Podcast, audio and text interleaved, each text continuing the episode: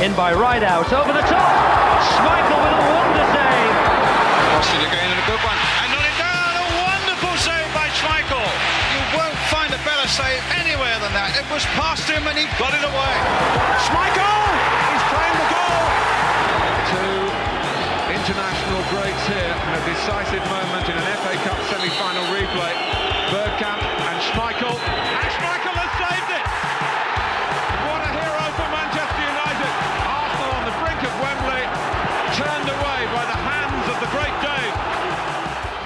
Hello and welcome to another episode of the Manchester United podcast.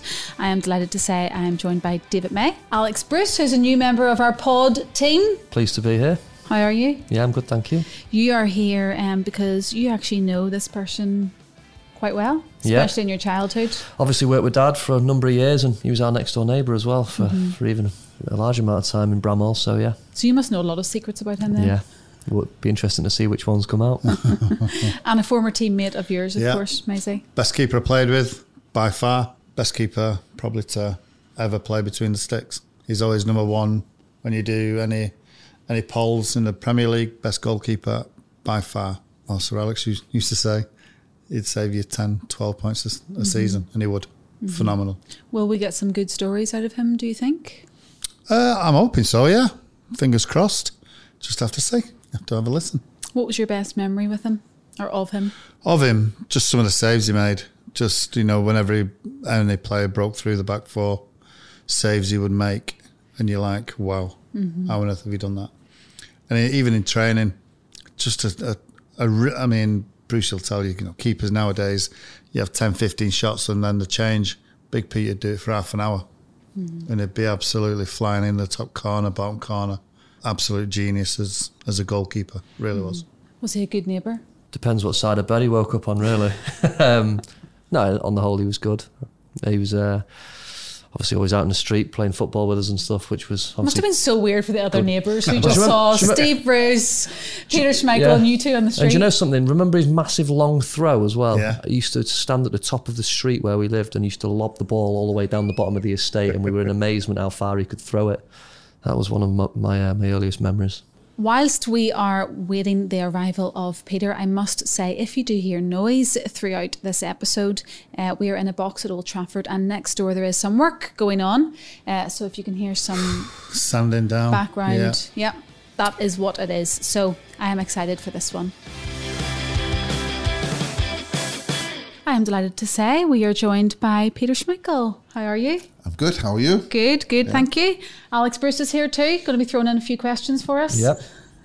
and Maysie. How are you, Maysie? I'm okay, mate. Good. How are you? Yes, I'm fine, thank you. Good. Good night's sleep, was it last night? I did have a good night's sleep actually because How does that work out?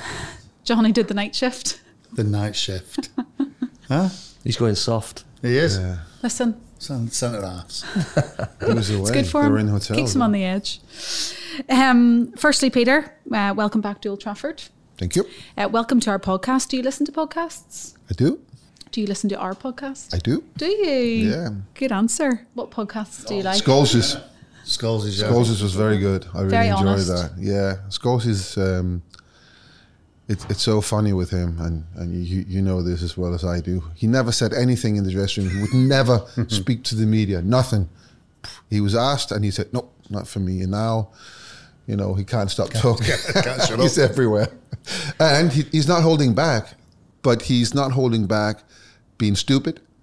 He's just, you know, being honest and making sense. And I mean, we're not mentioning any names here, but there are a few people out there not holding back, but being very stupid. But not Scotty. No, it's very, very good podcast. Enjoyed that one. Uh, we are, of course, at Old Trafford. Like I said, it is the Friday before Sunday's Manchester Derby. Is that why you're over? You here to watch it? No, no, I'm here because I'm doing the podcast. Just for us? Yes, Are you going to catch the Derby though? I am. I'm, I'm also working on it. Um, so I'm doing bits and bobs. We um, we launched a couple of weeks back. We launched uh, Old Trafford as a Lego set. So I'm doing something in uh, the Lego store in Manchester tonight. Um, and then obviously the match on, on Sunday. And then we might see each other on Monday I because know. it's Leicester Aston Villa. Come on, Leicester. Come on, Leicester. So where do you currently live? You're back in Denmark, is that right? I'm back in Denmark. Yeah, I've been back in Denmark for uh, 13 years, I think. So we, we, that was that was an, a situation that um because it was always my plan to stay, and I always wanted to stay. But with the family, there were you know, with Cecilia, she was go, she was in a school in Denmark, and she wanted to stay, and we thought she was too young, and there were certain other things. I worked quite a lot in Denmark at the time, so uh, made the decision of uh, of moving back, and um, you know, moving over here and moving back. It's two ma- massive things. So um, thankfully, the world is not bigger than you know you can just jump on an airplane and come back and Kasper still lives here, so I kind of have a- home here if if uh, if I need to need to have that. So Do you stay with him when you come over? I, I do, yeah. do you get your babysitting duties in? Uh, they they they are thankfully. I know where she's coming from. How old are they? Mine? Yeah, There's got too many. Five, three, and newborn. Zero. newborn. Yeah, well, so so my my grandchildren here are thankfully uh, old enough to not to need babysitting in that sense. But it, it's really nice to, to come over and when when you when you stay with with your family the way you do when you're over, it's a different thing than just seeing the kid, the grandkids for like two three hours. Uh, so you connect much better that way, and um, so I'm looking forward to that. Spend some quality time with them. Uh, take us back to your childhood. Tell us where you grew up, what your life I was like was a as a child. podcast. I'm a psychiatrist. We're only starting. We'll get into it, don't worry. so, what do you want to know? Well, was it always football for you as a young child? Was that always your Um, main sport? It was. I mean, I was I was eight when when I sort of started to play. Um, but my my father was uh, he was an immigrant from Poland, and he was uh, he was uh, trained in um, the, the the music school in uh, Warsaw. Uh, so for him, his kids was always going to be musicians, and so that was kind of the first bit for me was was uh, was I say being forced I don't mean that. I should have been forced more, but but playing instruments. But then you know, all my friends started to play football, and I wanted to play football as well. And and then I just, you know, as soon as I started, I I had nothing else in my head. I just wanted to play all the time. Always goalkeeper? Always goalkeeper. I was. I think I was. Uh, I was outfield for about five minutes, and the coach said, mm, "I think it's safer for everybody if you go and goal." and uh, I, it turned out I was quite good from an early age, and people kept saying that to me. So I started to believe that as well, and uh, um, and yeah, I, I I saw no point in trying to trying something else. When did you actually start playing football? You- What was your first team? Well, Kasper started to play with uh, Alex in the street? in our little cul-de-sac. The- We lived either side of the cul-de-sac and or the end of the cul-de-sac, and uh, um, it was um, every day after we picked the, picked them up from school. You know, he would go straight up to his room, get changed into. We're not his, on you know- about Kasper now. We're on about you. This is about your. It's the way he podcast. talks. you- I know it sounded like he said Kasper. I know, I know. I thought you said Kasper. When did you actually? But I'm old. say I'm it? like When hearing did- this going. Yeah, you're Mon- you're Mon Jeff, aren't you? You uh, stop mumbling, by the way. Yeah. So the, the question was, is like, what was your first team? My first You know, team, can you my remember? first, You know, my first kid. team was uh, was in the sort of local community club where I grew up, Mm-hmm. um, and uh, my first my first games was in a, in a in a small tournament that was held during the course of one day, um, and I can't really remember much other than we ended up in a penalty shootout and it was dark, uh, and um, my mother, my mother dates it for me because it was the day before my youngest sister was born, because she was set to to go to hospital the next day, and she kept um, coming up. It was literally across from where we lived.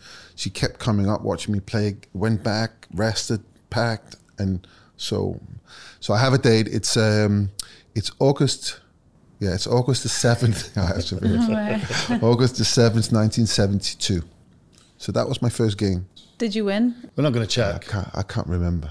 What was penalty? You said it was penalty Yeah, I shootout. can't, honestly can't remember. You must have saved a few. I can't remember. honestly. Hey, you know, you can make this podcast really good. Could I? Oh, yeah, of you course could we actually won. say, yeah, could I? I saved three. Always one. Yeah. You know, what a silly question. You don't often save penalties. Well, couple.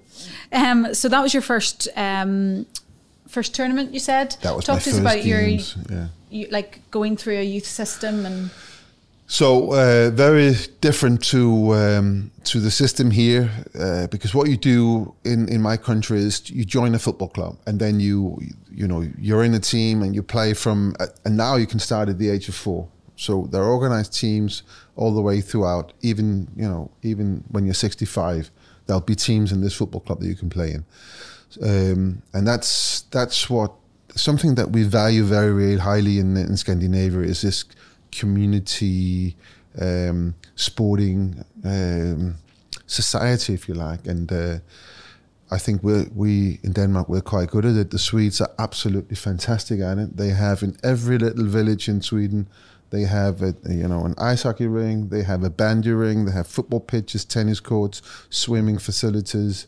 uh, and um, hence their success in in uh, producing big individuals. Uh, uh, athletes, we, we, we do quite well in uh, in uh, in keeping you know, uh, people socially um, uh, connected to to these uh, football clubs, and uh, you know, it was parents and people that lived there. There's just it was it was a nice and safe environment to to uh, to to grow up in, and across the sort of uh, complex where I lived uh, was there was a bigger club. It's called Gladsaxe Hero, and uh, it was just better better organized, a bigger club. The first team was playing in the divisional system in Denmark, uh, so they were in the league system. Um, so I, when I was, I can't remember, 10, 11, I then joined with half my team from, from my club. We joined this club and I was told all the way that, uh, oh my God, you're so good, you will play for Denmark one day.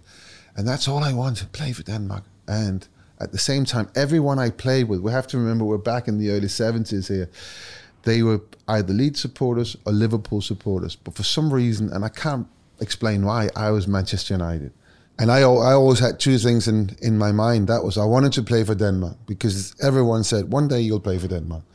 and the other thing, because we had very limited TV coverage of any kind of football other than four months of, of uh, one game every Saturday from, from England during the winter.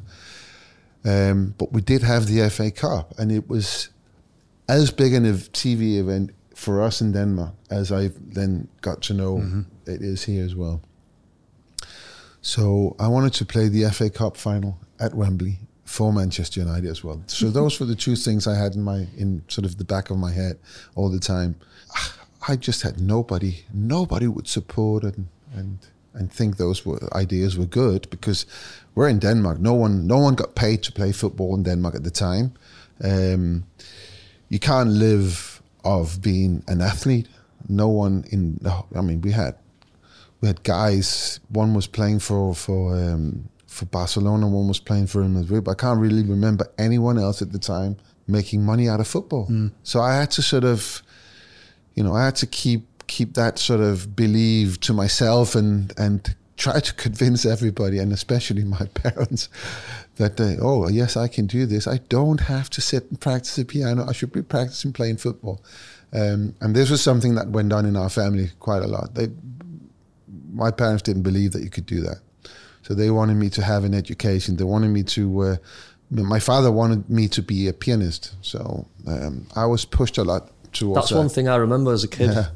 Get, when I went to bed, I used to look out the window across the street, and I used to see him in the window playing the piano all the time. He literally was. He was unbelievable as well. Do you know? I was on the way here today, and my granddad spoke to him, and I said Yeah. I was doing this. Yeah. And he first thing he said, he could have said anything. He says, "Ask him how his piano playing is Yeah. going." I used to love listening to him play the piano. uh, I got married this summer, uh, and and Kasper in his speech he said this that um, every um, whenever they were put to bed, and it was kind of my own time, I would always go and play the piano. Yeah. And he said, of course, the piano had to be right below my room. and and you, you would think, and this is what you would think this was annoying, but it was kind of it was, Yeah, quite it was soothing. safe. Therapeutic. It was Yeah. safe. Yeah. So yeah, he actually blames me because I I was pushed to play and I didn't enjoy that. I wanted to play football and nothing else. Uh, and I I I took the approach to them, my kids, that they should not be pushed, but I would provide opportunities so they would have to the teachers and stuff. Uh, but it, you know, he's he's actually blamed me and he's, he, and he means it that uh, you know why didn't why didn't you push me? You should have pushed me more um, To play piano. to play piano Yeah. or guitar or whatever. You know, The drums as well. You were good at and the drums. drums, yeah. I remember you bang everything was the hell out of them drums. Used to keep me awake across the street. So, so can you play all music, all musical in, instruments? Uh, piano, drums, obviously, Maysie, have you not heard him play the piano? but only the odd little. I, Tinkle. I, I I played a lot. I played a lot when I was here as well.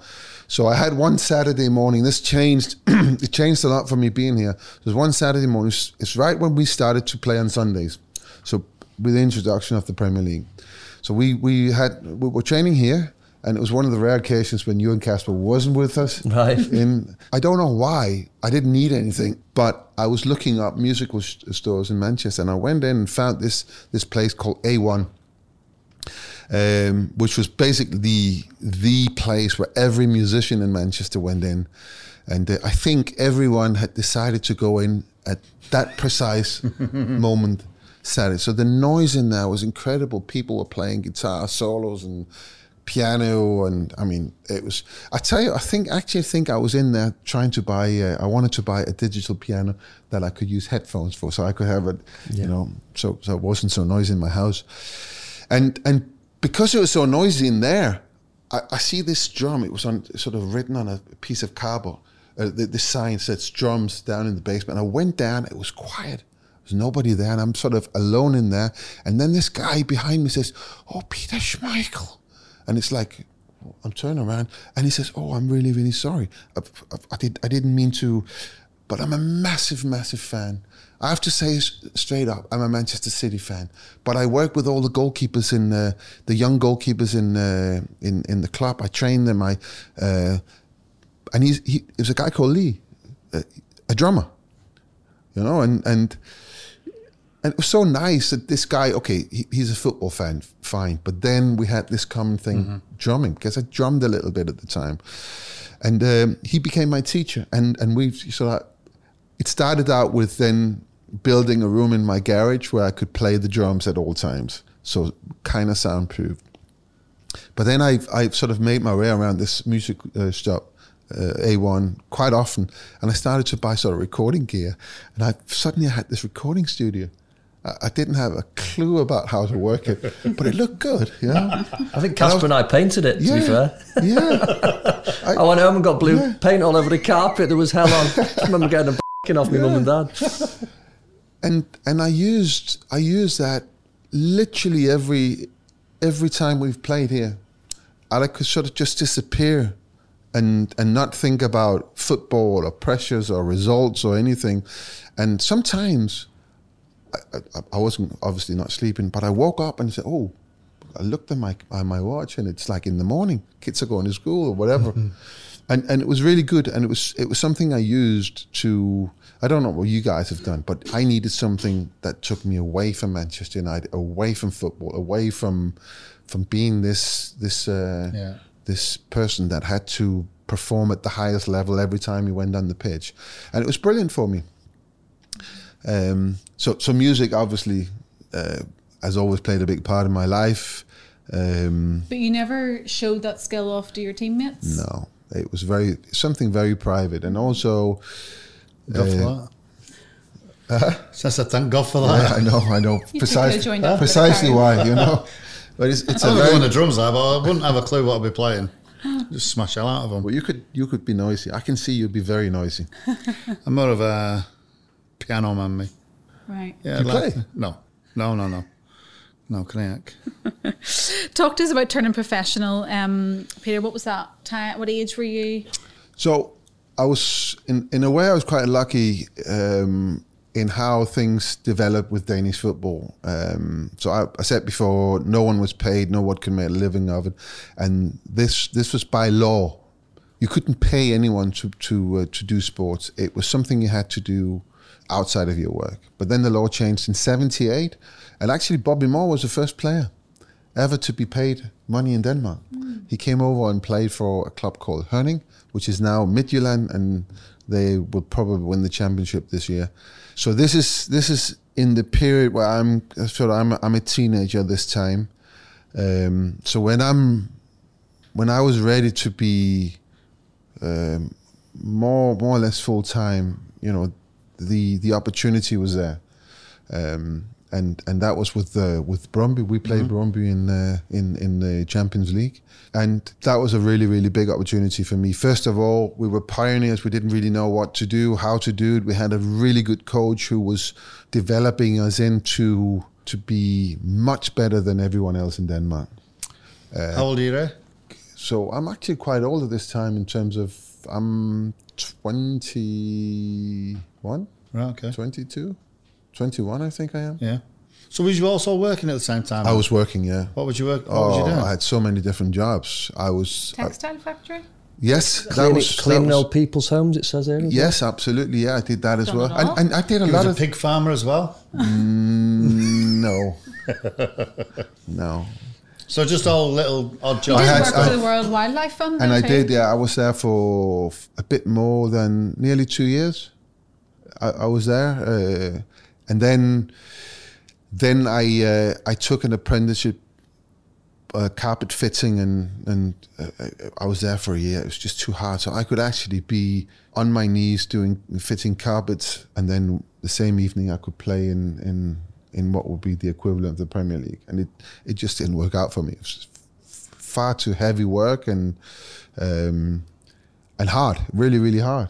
You, know, you all the uh, all the glue you use and oh my god it was it was but it was it was a I tell you what I'm I'm very very happy that I did that.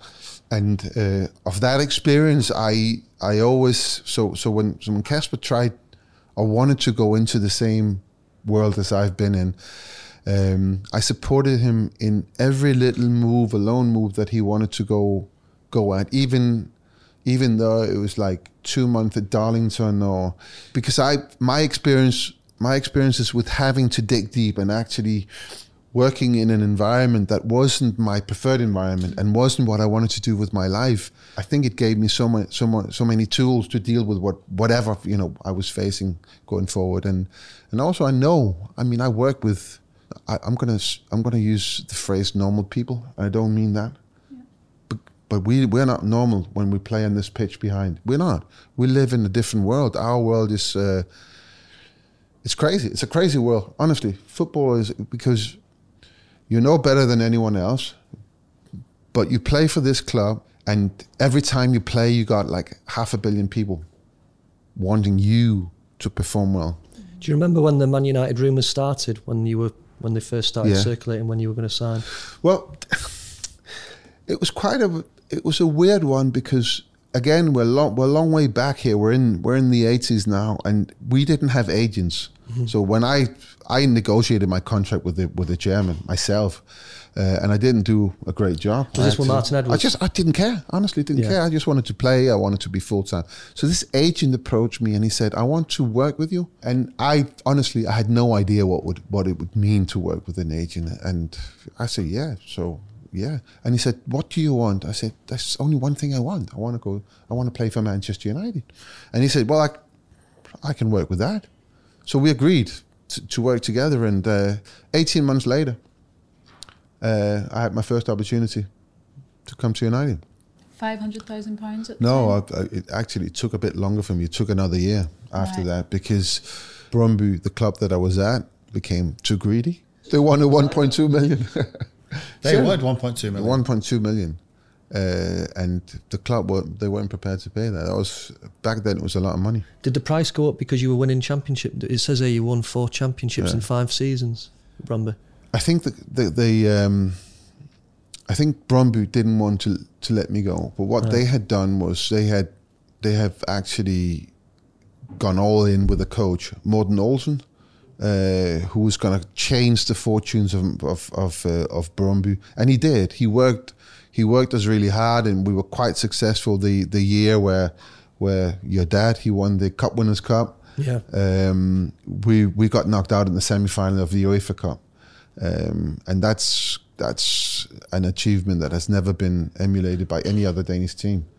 So we were quite successful, and the, the club wanted to build on that success. And and uh, even though I had a clear agreement with with the club that I could leave at the time where United came Yeah. uh, around the first time, uh, they I, I was under contract, and it was much more difficult back then to uh, to get out of a contract. But but a, a very positive thing happened to me, and that was uh, I was I, I was very very disappointed. I mean, probably the lowest point in my life.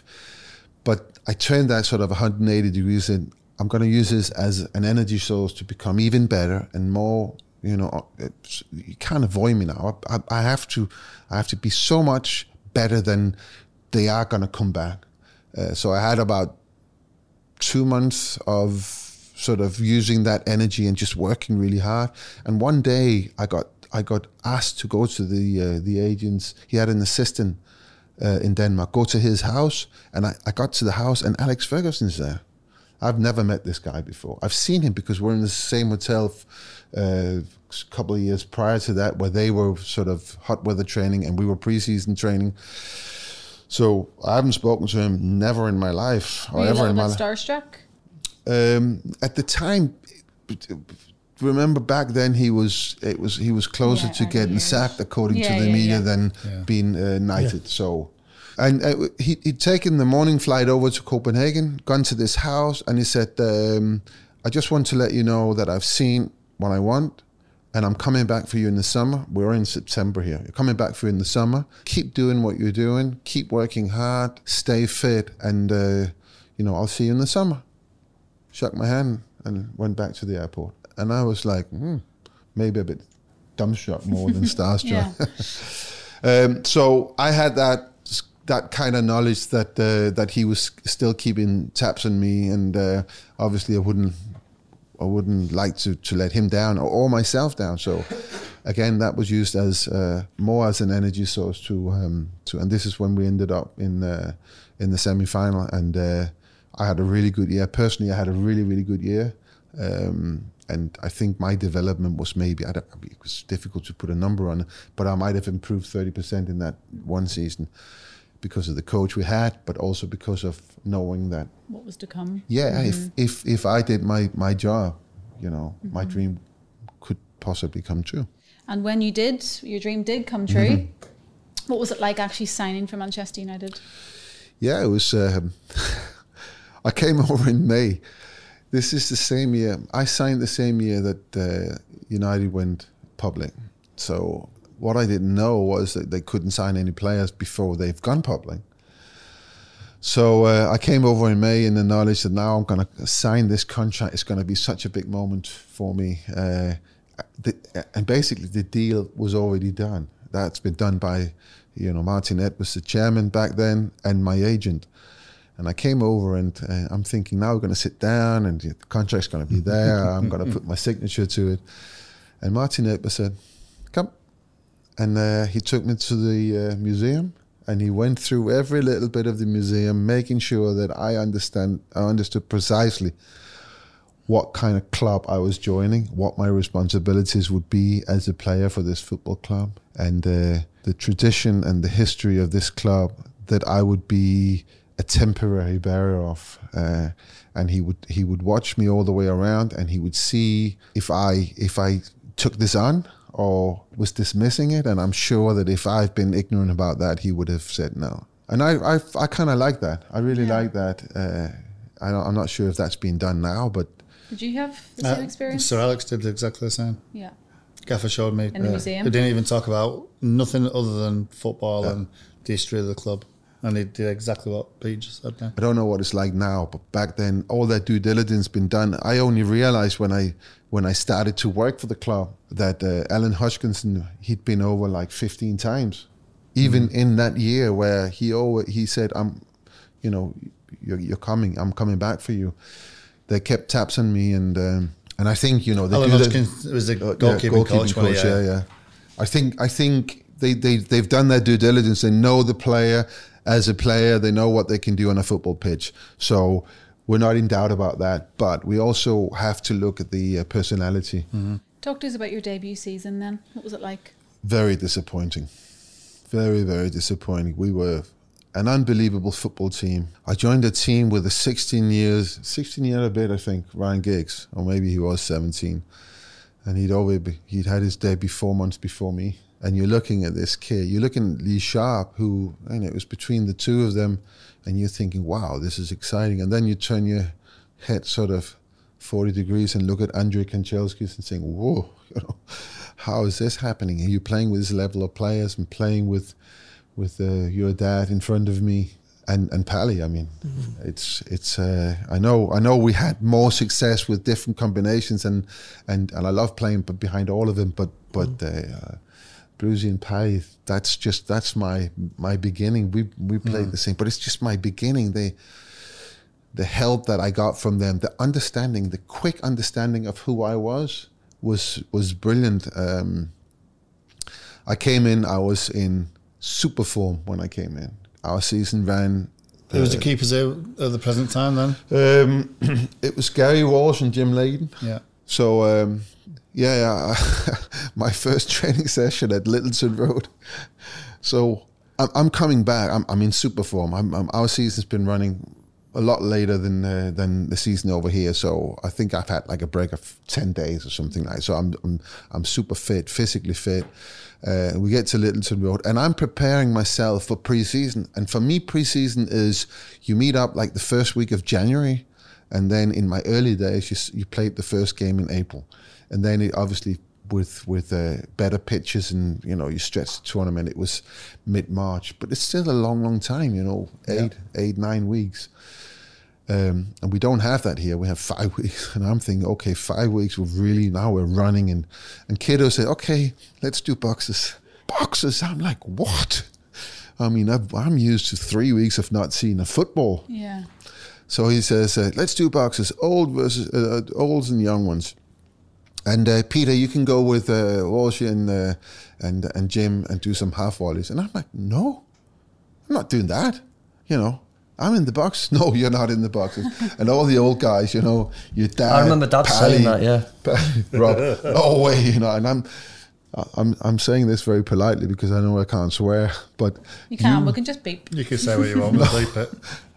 No, I'm not doing it. I'm not swearing. I'm not f***ing swearing. Anyway.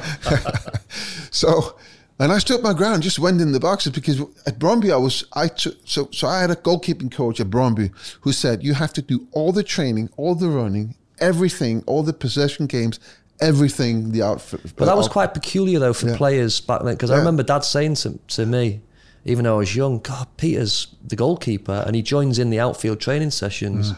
which he'd never, no, one had ever seen that before, really, which was But a rarity back then. So so so so so what he said was you have to do everything they do, and then we do goalkeeping at a different time where they're not there. Yeah.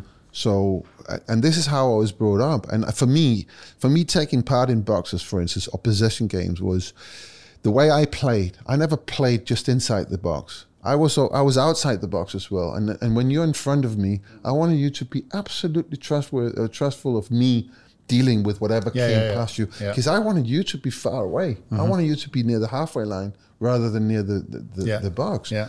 And and you had to trust me that if you were up there and anything came past you, that I would be able to deal with that. And I think that's that's part of of that philosophy. And of course, I mean, then you then then it's lucky that all the rules got changed with the back pass. Yeah. When I when I came here, you you could pick up back passes in the box, so that got changed. You had to use your feet more, and now, of course, now uh, goalkeepers are more outfield players, and if you can't play as an outfield player, you won't be in goal. You won't be at the highest level anyway. You were actually credited for the back pass rule after the Euro 92 tournament, is that right? Take it, take it, Pete. Yes, but it's a negative, isn't it? Okay, I'll take it. Yes, we so we we had the Okay. Euros in '92, Um, the f- the final we played Germany, and we let's just say that we probably pl- had five in our starting line that shouldn't have played due to injury. So we were under the cosh, and we I remember were, watching the game. Yeah, you had one of the games of your life that day, didn't you? It was it the final. You, you say that as a surprise. No, no, no. I'm not surprised. I just remember watching it, and you had a Whole blind. Yeah, I know. But we um so so we had we had we had these problems and that meant when we had the ball, we, we didn't have enough support for our front line to sort of keep the ball. And at times Flemming Povlsen, who was our number nine, would be up near the goal and he would had no option and he would turn around and pass it back to me. And and then they obviously had to run up and put pressure and I would pick it up and then and I think because it got changed the not the next year but the year after. Yeah. I think they they'd had a look at that, and and I think it was one of the best rule changes ever because it, it changed. Yeah. It changed the game to the better. It's not with with the you know the changes we're making now. With I know we're not going to go into that, but I'm just going to put it in anyway. The VAR, Yeah. which I think is completely ruining the game. Uh, that rule change, even though it was challenging me and my colleagues in, in, in goal, I think that was one of the best changes because Yeah. it sped up the game in the right tempo. Everybody could deal with that, and um, and then obviously the next generation of goalkeepers were a lot better with with using their feet. You were decent though with your feet. No, but I that mean, was I, I, that, played, I, played with, I played with some keepers who were absolutely useless. All they ever could do is goal kicks and kick out of the hands. And then, you know, it's great having a keeper behind you, as much as he's a brilliant keeper. But somebody you can rely on when you pass the ball back, that, you know, he's got a decent first touch, he can, you know, control it and can pick a pass as well. So much um, beneficial than just having a keeper that just picks it up and launches it. I, I, that was the whole idea about always joining in and always being part of the game. And the thing about this tr- first training session, from from I had I had to make a very strong stand, and I, I just stood in the box. And from that moment on, uh, it was never a problem. It uh, it just I became. suppose six foot four and three foot wide helps. I wonder if the goalkeepers still do that now, carrying on from your They legacy don't. of being in the boxes. They, I, find it I find it so weird that they don't. They really don't. They have, you know, when all that is going on, they have that time with their goalkeeping coaches. They even go out before the, the, the, the outfield players they start and they have their so I talked to Kasper a lot about this because I've obviously been been finished I, I lasted till I was 40 years of age and now I'm I'm, I'm 56 and I, I, I feel I feel the uh, the effect of, of having done all, done all that, and I'm trying I'm trying to get uh, to get my experiences to Kasper that you can't you can't do 45 minutes of hard goalkeeping training every day where you dive and dive and dive and dive, and this is what happening is happening in the club. You need to have more sort of where you step out of that, or you need to be more with the team. Your your presence with the team is more important now than it's ever been because of your experience and, and they you know the way the game is developing. They have to they have to know that they can give you the ball if they're in, in, in trouble even though that you will you will be under pressure. They have to know that. And if they don't trust you you know we see this very often in uh, in modern day football then it's a bad pass it's a chancy pass and it's you know it's a chance or a goal against you. Um, so of course you have to do bits and pieces keeping your you know your timing and catching the ball and and but when you're 33 you don't have to dive anymore. I think Yeah, you've you already done do that, that so unfortunately i say i did that and and you know when you get to my age it is kind of a problem. Aches and pains everywhere. that's why i don't play golf Um, excuses eh Second season then, yes and of course a very successful one, and one you Mm. must remember as well very clearly, Alex. Well, the first time I met Peter was when Dad brought you around to the house when you first signed, and I remember him coming home. I was only a kid, and I remember him saying to my mum, "I'm bringing the new goalkeeper around tonight, and he's going to be special." I think the, I think the players could tell that he was going to be unbelievable for them. So, mum had the, the best china out and the best course plates, she and she, did. you know, typical jam. Jam. So she uh, put on a bit of a spread for Peter, and he came round, and that was the first time I met you. And I just remember being a little kid looking up, thinking, "Wow, he's massive." I, And you I have remember Kasper that with you yeah. then? no, no, on, no, I was own. on my own. I mean, it was, it was. Uh, I was, I was in a hotel for. Uh, so I, I experienced. So I mean, I experienced northern people right from the first day, and I've. This is why I always loved being being up here, and I always love. I always thought I was going to stay here because I've kind of. I really, really like the people here. I think they're they're decent people, they're hardworking people, and they're genuine. There's nothing phony about any any people up here. Um, so I'm in the hotel. Ken Merrett. He was uh, he was a secretary. He he's going on holiday. He says, "Listen, I know what it's like to be in hotels. I'm going for a fortnight. I had no idea what a fortnight was at the time. Uh, I had to ask someone else because I was embarrassed to ask him. I said, I'm going away for a fortnight. You can have my house. And uh, I didn't take him up on that because we were, we I, st- I, still didn't have my family there, and it was okay to be. In. And Andrew Kanchelskis was in that hotel. Jim Ryan, Pop Robson was in the hotel. The Amblehurst was it? The Amblehurst, yeah. yeah. So, so I didn't really need it that I needed at that time to go away. And then your dad said to me, "The house next door mm-hmm. is empty. Come around. That's a night." Yeah. So I came around. We, uh, we we saw the house, and and uh, it was perfect. Mm-hmm. It was perfect. And then, and I experienced this. Uh, we we come in as a family with you know the issue of not you know our kids didn't speak English. You know. Uh, but the the help you you get from from neighbors and volunteering to to uh, I mean it's just we know this school, we know that person. We need. There was always someone, uh, and I'm I'm not sure if uh, if uh, a player comes to Brøndby, for instance, with no obviously no Danish because no one speaks Danish, but with limited uh, language skills, that they would be helped in the same way. Mm-hmm. And I I was really, I was I mean I I fell in love with this place right from the word would go and, and your family alex was was uh, a very big part of that yeah i remember just i just remember i was really young at the time but i remember you you, you get you get in the house and mm. i remember you saying to me I've, I've, got my, my kids coming over and that was the first time i met Kasper yeah and that was it then. Do you was, remember the fact that he didn't speak much, much English yeah. when you first met him? Remember, remember Bonfire Night? I remember Guy Bonfire Night. well, you know, you killed yourself. Oh my God. It's Kasper's birthday is uh, yeah. November the 5th. And we were desperate to uh, because he was in schools already in school back then.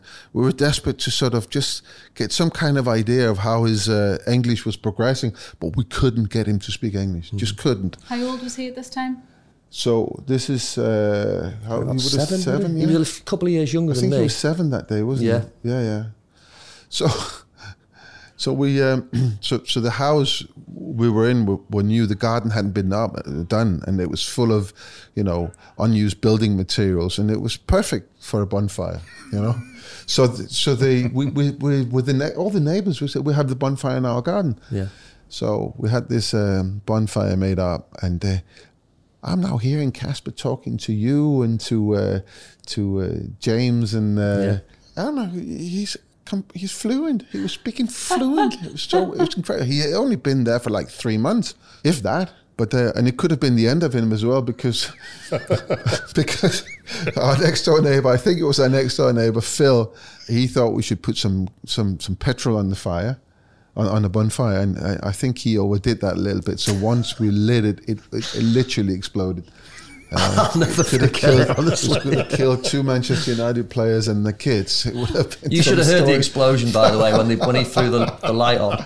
Bloody hell, he blew uh, the estate up. Whose garden was this in? Yours? His, thank God. wasn't yours. God. Jan would have went mad.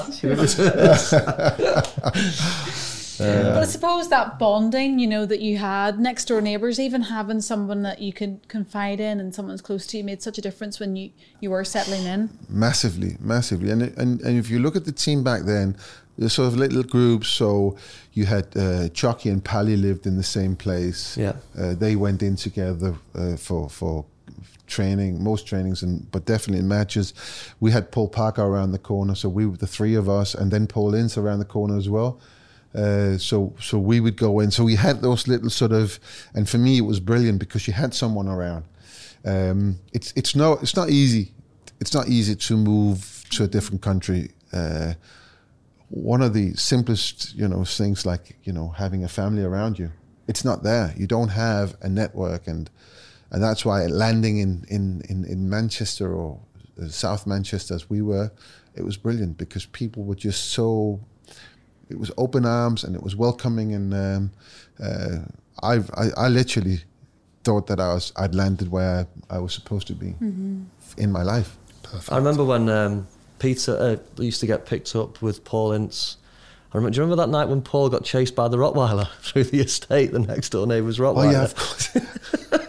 and he'd obviously come, you were going to a game or something, and we had a massive Rottweiler live on the next side to us. And Paul's got out the car, and anyway, this dog was a lunatic, wasn't it? And it chased Paul through the estate. And I remember hearing this squealing, and he was in the porch against the back door like this, and the dog was jumping up at him. And it was, it was, it was, It was always chaos. changed, wasn't it? It was changed with a big, it- massive It got off the chain. yeah, honestly. Got off the yeah. chain. Brilliant. Good times. Brilliant. But that bonding that you had, do you think that was part of the reason why in the second season was so successful for the team here winning the Premier League? I think obviously it helps. I think it helps a lot. I think what helps us as well is that we had a, a, a much smaller squad, and we played the best team every time. I mean, you've literally played the same eleven, and if there was an injury, that that would make that would make the those sort of forced changes, and I think that kind of stability uh, makes it easier to uh, achieve results. He was, I have to say, the manager was nurturing uh, Giggsy in. So he wasn't playing every game, but it was either Giggsy or Sharpey. But you could literally name the team from back then, from game to game. And I think that helps a lot. It's different today, obviously. I say obviously, I haven't got a clue why it's different. No. You, you know why it's different? No. Well, you play as many games, don't you? Yeah. Don't know. And, and, and, and, you know, tackling has gone out of football. So there's not even, it's not even an excuse that it's become more physical. Mm. I mean, you've, you've been through that transition. I, Well, people would say the, the pace of the game's probably changed now than what it was back then, but yeah. I still think your teams would have given the teams today a good a good run for the money. I, I would say the the way that football's being played today, where most teams are putting pressure on the ball and, and pressuring the ball everywhere, I think it, it might just require a bit more. Yeah. Um, I don't know, but I think having a smaller squad um, and also you had a great dressing room as well. yeah, of and a small dressing characters. room. Yeah, and a small dressing room. Yeah. you know, we we we, we had no luxuries. There was nothing. No, no. You have to do. I mean, you did. Don't, you didn't have to clean your own boots, but apart from that, you literally have to sort of, you know, make. It was a own- small dressing room at the It was cliff, very, wasn't very it? I remember you used to throw me and Kasper in the bath. That big minging bath. Still there. That We changed. Still was, there. was it changed when you arrived? No, no, no. It was Um, half. it was half, half. what it is now. And then I think they opened it up. Yeah. But I so the reserves was next door. Yeah. And then they had the A team Yeah, and the it's- young kids yeah. the other side. We actually went with Robbo um, a few months back for Yeah. the podcast, and we couldn't believe how small it was. and it's actually opened up now. There's no wall down the middle, and we were like, "No way, you'll." What's fit it in amazing here. is that uh, possibly the biggest result ever in English football history was achieved from those facilities. Yeah. I um I went out there. It's it's maybe four years ago. I, I have I've never ever wanted to play. I, I, I come here. I'm on the pitch. I don't want to play. I'm not like I wish I was out there. It has um, for me. It was enough. Forty years of age. I had Pretty enough. good going, to be fair. Yeah, and, and, and also that I've done, and you know, the knowledge that you can't do it anymore, and all that helps. But then um, the meeting I was um, I had, the guy was a bit delayed, so and it was at the cliff, so I had a little walk around, and I'm on the pitch, and it's the first time it hit me, and it's it's never happened since. It hit me. I really want to have a training session. I really want to be in that goal now, diving about like a crazy man, screaming and shouting, and you know, just having Yeah. fun. Um, and and I, I'm I was kind of in a way very very proud that I took part in in one of the best results ever, and this is what we had. You know, we didn't we didn't have you know Sports a science and yeah, and a everything like that. personal backroom staff of five Yeah, people Trevor, looking after you. Trevor Lea. He was our Uh, Trevor, yeah, Trevor, yeah. He was our dietitian. That was it. Yeah. Yeah. I remember him actually. And then we had the the biscuit tin. Yeah. The dietitian bring the biscuit tin. I'm, I'm telling you, I'm not lying. Every day in training, it was decided on a biscuit tin with little magnets that uh, symbolized the players, and they were not the same. They were, f- you know, from everywhere. And this is what we do on a biscuit tin. yeah. That's how. Um, Technically advanced was, we yeah, were. yeah, yeah. Did you know at the time when you'd won that um, Premier League trophy this could be the start of something special? Did you know by looking at that team that On were the out in front one? of you? Yeah. I, I knew. There's a lot of young players. No, I knew from way before I came that this team was going to be special. Um, and then obviously I started to look at the team uh, in more detail. This is when the when when the guys then won the uh, Cup Winners' Cup, uh, and then I joined. And and when I said that my first season was massively disappointing, was because we we should have won. It's, it's it's very simple. We should have won that championship, and we should have won it easily. Was that the year Leeds won it? Yeah. Yeah. And um, we ended up, I'm not making excuses, but we had a few replays in the FA Cup and we were in the League Cup final. And so we had game postponed and we ended up in in the last five games, we had four of them in the same week, in, in eight days. yeah, I remember Pally was telling us the so we same were playing thing. Saturday, Monday, Thursday, Saturday, and we got two points out of that. Mm-hmm. And then the last game was Liverpool, wasn't it? I can't remember. Uh, it's erased from my memory. it it was uh, I mean to be the best team all the way throughout the season, playing the best football, uh, and then lose it the way we did, and then we, we had to contend with the same old, same old Man United, same old. Um, then they took the stand. Is it? Uh, no, nearly. They took the Stretford down. Stretford down. It was, yeah. Took it down, and then we started the next season by losing the first game, Sheffield United. Then we drew the next two, so we had two points after three, and it was more of this, the same, same Man United. They won't ever do that. So the satisfaction of having done it, um, which uh, was a weird way we won it because we we uh, we we we were playing on Monday night, uh, and. Uh, we were up. Aston Villa at the end was the only team. It was Norwich and Aston Villa that we were competing against. So Aston Villa was the only team who'd catch us up, but they had to win in order to do that. They played Oldham at Villa Park on the Sunday. We went in for a training session. I went back and did my normal routine. Realized after I had my afternoon kip, oh yeah, they're playing. aren't? I turned on the TV and they were 1 0 down with, I don't know, 10 minutes to go. And the longest 10 minutes in my life, I was hiding behind the sofa. I thought was all sorts of th- uh, silly things. Then the game finished. That meant that we were champions. And within uh, five minutes, I say five minutes, our little cul-de-sac was just full of people, just full of United fans coming up, waving flags. And then an hour and a half later, everyone, all the team was in in your house. Yeah. Had a Do you remember that? I remember it clearly. It was one of my early childhood memories. I remember Kasper and I were shipped off to bed over at your house, and we sat on the window ledge watching everything going on, thinking, "Why are we not allowed in there?" And it went on till the early hours of the morning. And you actually had a game the next day. we had, didn't the, we you? had a game Blackburn, here against Who, Blackburn. who organised this? Was it Steve that organised the party? It just happened, didn't it? Really? It was uh, Brucey and Robbo. So they were like, so so Robbo was club captain, but wasn't playing every game, uh, and and uh, Steve was um, he was captain of the team. So they organised it, and it was quick. Everyone was there, and and then we obviously had the phone call to the manager. and said, "Yeah, you can have a bit of fun, but don't drink and be well, be sensible and blah blah blah." and we, um, of course, we listened to what he said. of course. just didn't do it. um, and then we came in here, which um, that that was that's one of those moments that really are stuck in my mind. How everything had changed in in one day. Everything changed. This one day, people were allowed to bring fans were allowed to bring flags in. That that's never happened since. I don't think it's ever happened before then. But um, so coming in, we used to go to what's this the uh, treble reception now. Yeah. That's what we used Yeah. to take our cars into, and then Munich tunnel, yeah. jump in Yeah. through that reception, and then the cars were taken somewhere else, and it was just packed. The forecourt was packed, and the, all these flags and the atmosphere. The atmosphere inside the ground was incredible. It was and- incredible that night. I oh my it. It god! It, unbelievable. prob- probably that and Juventus is uh, Juventus in in '99 are the two nights I really ki- kind of remember from f- for the atmosphere. and then we turned up on the pitch, tired and pissed. no hungover, hungover, and we played so bad. My God, and we're one 0 down.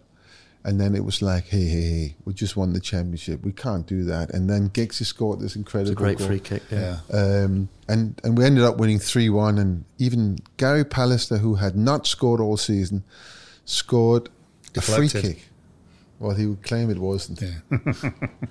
He'd also claim it was a top corner, Yeah, but it yeah. definitely wasn't. Gets no, but out. it was just that, and I think, in all fairness, I think from coming being one 0 down, I think we, uh, we we actually played our best eighty minutes of football after that. And uh, what a what a mag- Carefree. Uh, yeah, maybe. I don't think. Yeah, I'm, I'm reluctant to to agree with that because, of course, you have the pressures of having to win, but when you're on the roll, you play well. You kind of, you are carefree. So you sort of, uh, no, we just played well. It was reported in 1994 that you had a big bust up with Sir Alex. What? Just the research, just you know. I, I didn't know anything about this, Pete, but apparently I had a massive fallout with him, and You were there. I know, but I'm not getting involved. So you've been You're telling. See, scared all I, these see, years, I'm of the opinion that whatever happens in the dressing room stays, Stays in the dressing room, yeah. But I, uh, I put it in a book that I had. Yeah. I wrote. So What was it about? not- well, we we played Liverpool uh, at um, at Anfield, and we very easily and in no time cruised to a three 0 lead, and we stopped playing. We just stopped playing, and then we ended up uh, drawing the game three three. And it was one of them where once you start playing, even for the level of that players or those players, it's difficult to pick it up again. And you you know, we should have won this game five six seven nil, and it was um, anyway. I felt, and I might be wrong, but I felt that I kept our team in it. Second half, I mean, I was probably the busiest guy in the in in uh, on the pitch, and then kicking goal kicks. Uh, I, I I kicked them like every time 80 yards or something like that, but straight up the middle into Neil Ruddock's head, and he headed it back. And you know what can I do? So after the game, the manager could have picked on anyone really, and he should have picked on someone else than me, but he picked on me, and it was just one of those days where. uh, Because I tried, I, I felt I tried really, really hard, and uh, it wasn't me starting to, to uh, not play well or not trying, or that's what I felt in the moment. So we had this very heated argument in front of everyone, and it was a little bit embarrassing coming away from it that I could be drawn into that because I should just because I knew, I knew the manager, I knew precisely what, what uh, how he was working, what made him take, what he needed, and at times he just needed to to get it out of his system, and I was one of them. Your father, Brucey was one of the guys. Robert was one of the guys. Even Giggsy and Pally was uh, one of the guys that he would turn to and just get it off his chest and then pff, forgotten about. But this particular day, I just, I just didn't have that. I snapped and uh, and uh, yeah, it was in, it was embarrassing because I don't I don't believe that players. I mean. The, the thing about our manager was that you, even if he had a go at you, you, you were allowed to come back at him. You were allowed to defend yourself, and he would listen and he would have this argument, but you had to stay within certain boundaries. And I went way out of, of, of, that. And uh, and I, I did I, I did um, I did apologize to him, and of course I apologized to to all the players because I was. It was one of them. It was a Saturday as well, and we had Sunday off, so I didn't have a chance to do anything until Oh, Monday morning. That must have been a long Sunday. It was, and I was. I have to say, to be very honest, I was very embarrassed about my behaviour. And and and the thing is, I always so firmly believed in the team thing that I can I can play my part, but I'm not bigger than the team, uh, and I have to play my part in order for this team to to win. So I will play my part, and I will try my hardest, and my teammates they they should know that. But in return, I I expect the same thing from every single one of them. and was your dressing room very much like that? People could I shout at so, each yeah. other and forgive each other was- the next I day. Mm-hmm. think that was a core strength of that dressing room. That you have all these different indiv- uh, individual players, all these uh, uh, different temperaments, all these uh, different characters coming from from uh, different places in, in, in Europe, in, in the UK, in Ireland. So you're bringing all these different uh, cultures together, and not massively different, but different. Uh, so I was brought up in a different way than, than you were, were Yeah. brought up, and and that that works fine if you have you know uh, someone running it, but we didn't really have anyone running it other than all of us running it. Really, so those were the kind of personalities and characters that the managers were bringing in. and we all had, I, I, I- at least I hope, and I think we all had the same mentality that it was a team that was the most important thing, and we have to do our thing for the team, and no one here can be singled out as more important. And I think we proved that over the years, and we had players. We had this Newcastle season where we ended up having so many injuries, and we were, you know, not scrambling because that's the wrong, wrong word, but we were really, yeah, we were scrambling for results. Mm-hmm. We were, we were, I, I can't remember the numbers, but let's just say in that season we had 10 1 0 wins, probably. Towards the end of the season, we did, yeah. Yeah, it, it Yeah. was just it was one of those where we, it wasn't pretty, but we were we, we knew how to win, and uh, you know those characters there, there sort of the qualities come through because of that that mentality. So. Um, and hence my embarrassment because I really stepped out of line. f- In, Can you remember the Monday morning going in? I I can yeah I can. Did he pull you, or did yes, you just go? he Yeah. pulled me straight away. And what was the conversation? I have to sack you. And your reaction was, I "Sack accept me that. then." Yeah. No, I accept it. I, I, I, and I said, you know, for what it's worth, I, I think I was wrong, and I apologize for that. Mm-hmm. And then he went. I don't know if you remember that. We had a really big meeting in the dressing room, and he, it's it's the angriest he's ever been. And and the thing about uh, Sir Alex is that he he could get very angry and very agitated, but it only lasts for a very very short period of time. It could be like two minutes, five minutes maximum after a game, and then it was gone. He would never ever Dwell leave it, yeah. something for Monday or he'd never come back to stuff. But this time he did, and and it was right to do that because our team literally crumbled that day. It was it was it was probably one of our worst performances. Having the opportunity to beat Liverpool comfortably at, at Anfield, and we didn't take that. I th- I think we were all very disappointed with it. But he had this meeting, and he went into, you know, whatever, and uh, lasted for maybe half an hour, and he left, and uh, everyone sort of stood up, prepared themselves to go on onto the pitch for the training session. and said, "Just hold on, guys," and I apologized to the team for uh, for what I've done, and and I've you know, and and that was it. And we went out training, and I don't know if this is the truth, but he's told my agent then that he's he he stood outside the dressing room and listened in, and he heard that I apologized, and he changed his mind about sa- sacking me. Because he didn't think that I had that in me. but uh, You knew he was listening at that door, didn't you? I? I'm not sure. You know, with uh, he, yeah, I experience him. He can spin a tale, can't he? Sometimes he can say stuff that, but I don't know about that. But uh, at when he comes on our podcast, hopefully one Yeah. day we'll ask him about that. yes, um, do that. Make, make a little note. We will, we will. we'll get back to you. Anybody else you had a bus stop with in your time? Do you two ever have a bus stop? No, No. not really. No, Not just really. argued I on think the pitch and everyone, that'd be everyone had a bust up with Keeney. I remember But, uh, my- I think that's I think- that's kind of normal. One of my first training sessions was at Littleton Road, and Big Pete always had to have ten or fifteen shots just to warm him up, and I chipped him, Oh, you don't do that. and I chipped him. So it's the Oh my worst thing you do, and I I I, I was laughing because I thought, Of course you were. chipped him six foot four, you can just dink the keeper. And I remember walking around the back of the goal, and you getting the ball, and look, thank, thankfully the net was there.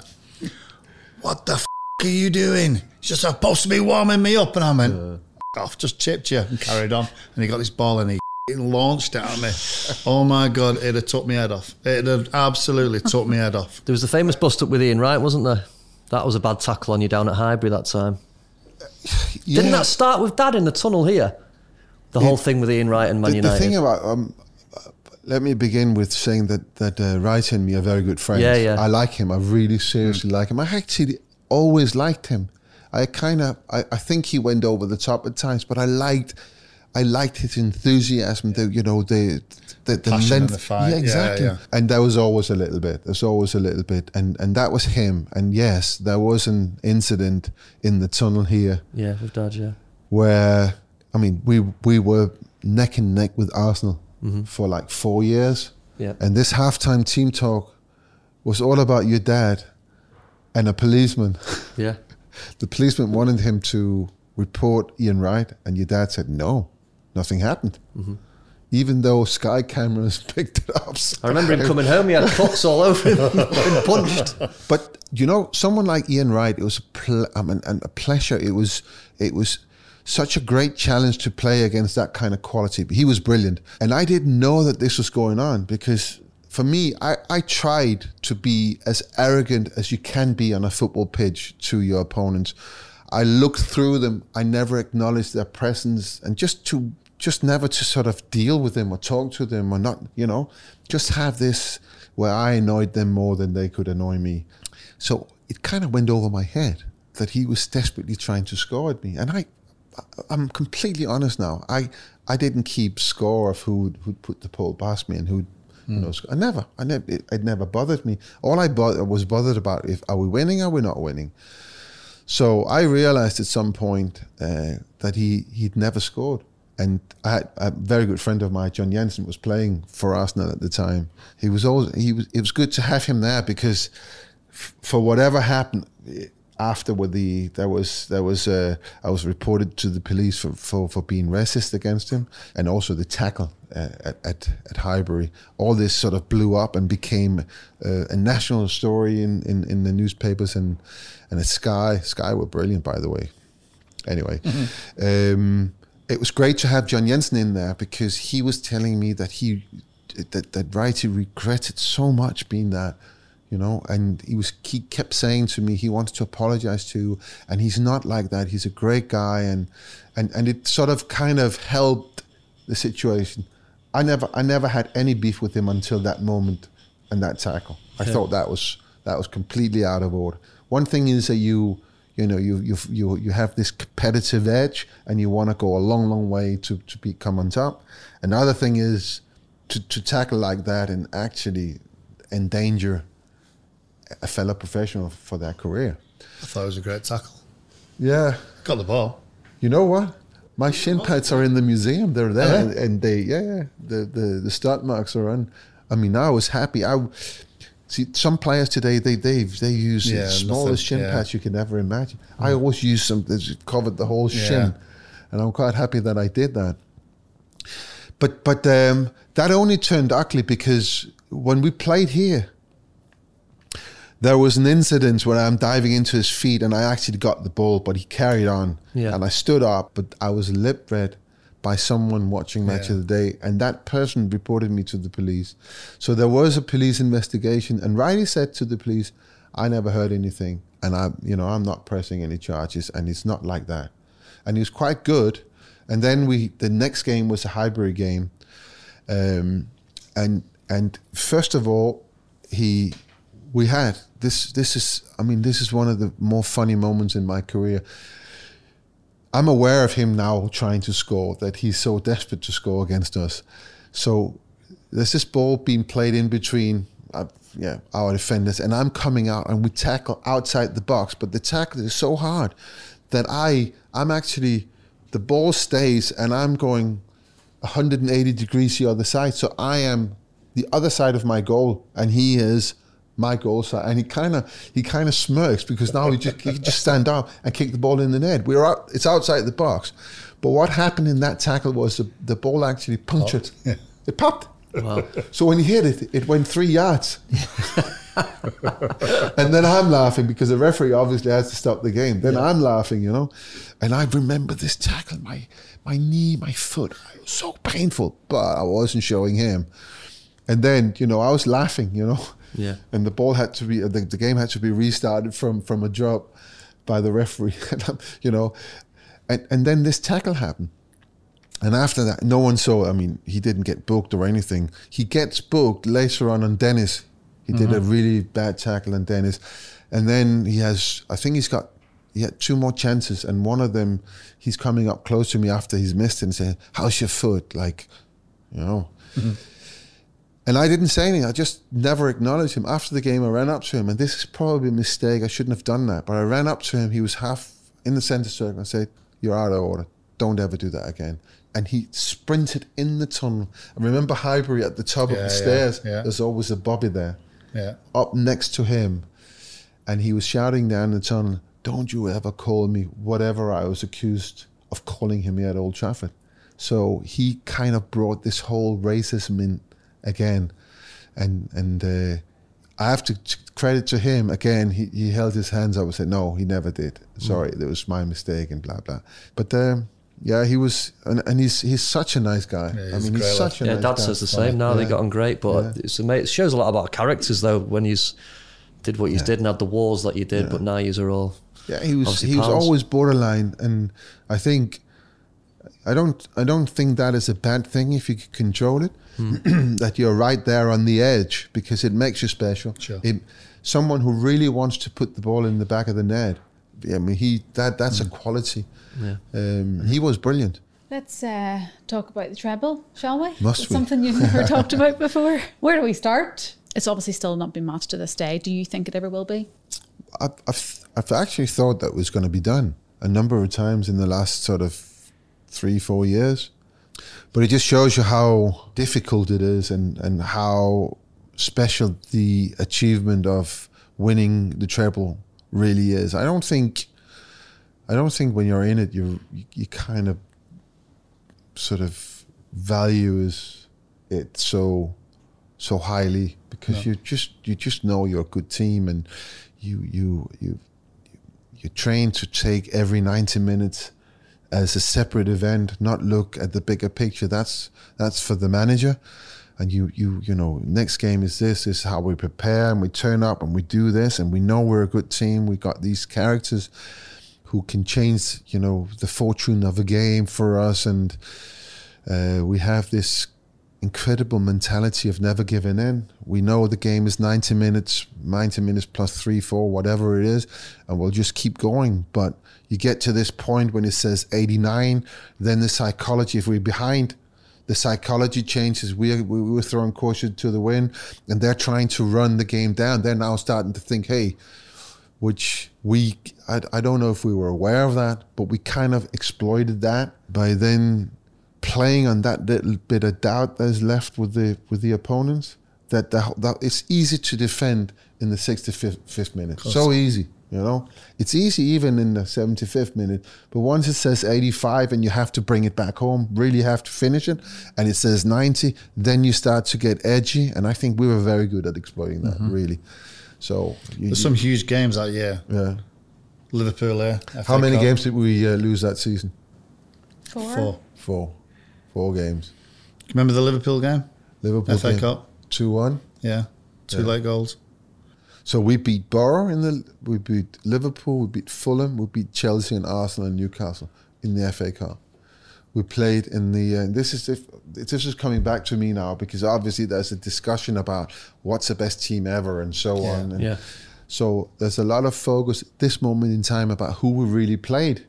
So we played Bayern Munich three times, mm-hmm. Barcelona twice, obviously Brøndby, which was yeah. easy twice. Then we played Juve. Inter Milan, and we played Juventus.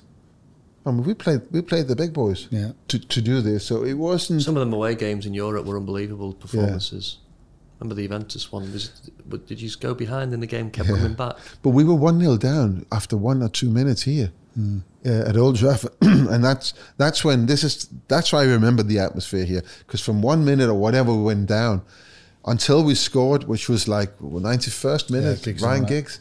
It was just the the crowd, our fans were just trying to, you know, they were trying, really trying to help us. It was an incredible atmosphere, and it was very frustrating to be uh, to be standing there watching it, and and we couldn't, we just couldn't break them down. And then we got into this this period where you, they have to bring it home, and Ryan was there, and then we're two 0 down. Inzaghi, two goals in ten minutes. Wasn't the, the lucky deflection yeah, that went over your head of Jaap on Jaap Jaap Stam, and yeah. it just went over me and then Keane gets he gets a yellow, card. card. which means if we go through, he won't play the final. And for him, that just became that became his final, and he, I think that's the best I've ever seen him yeah. play.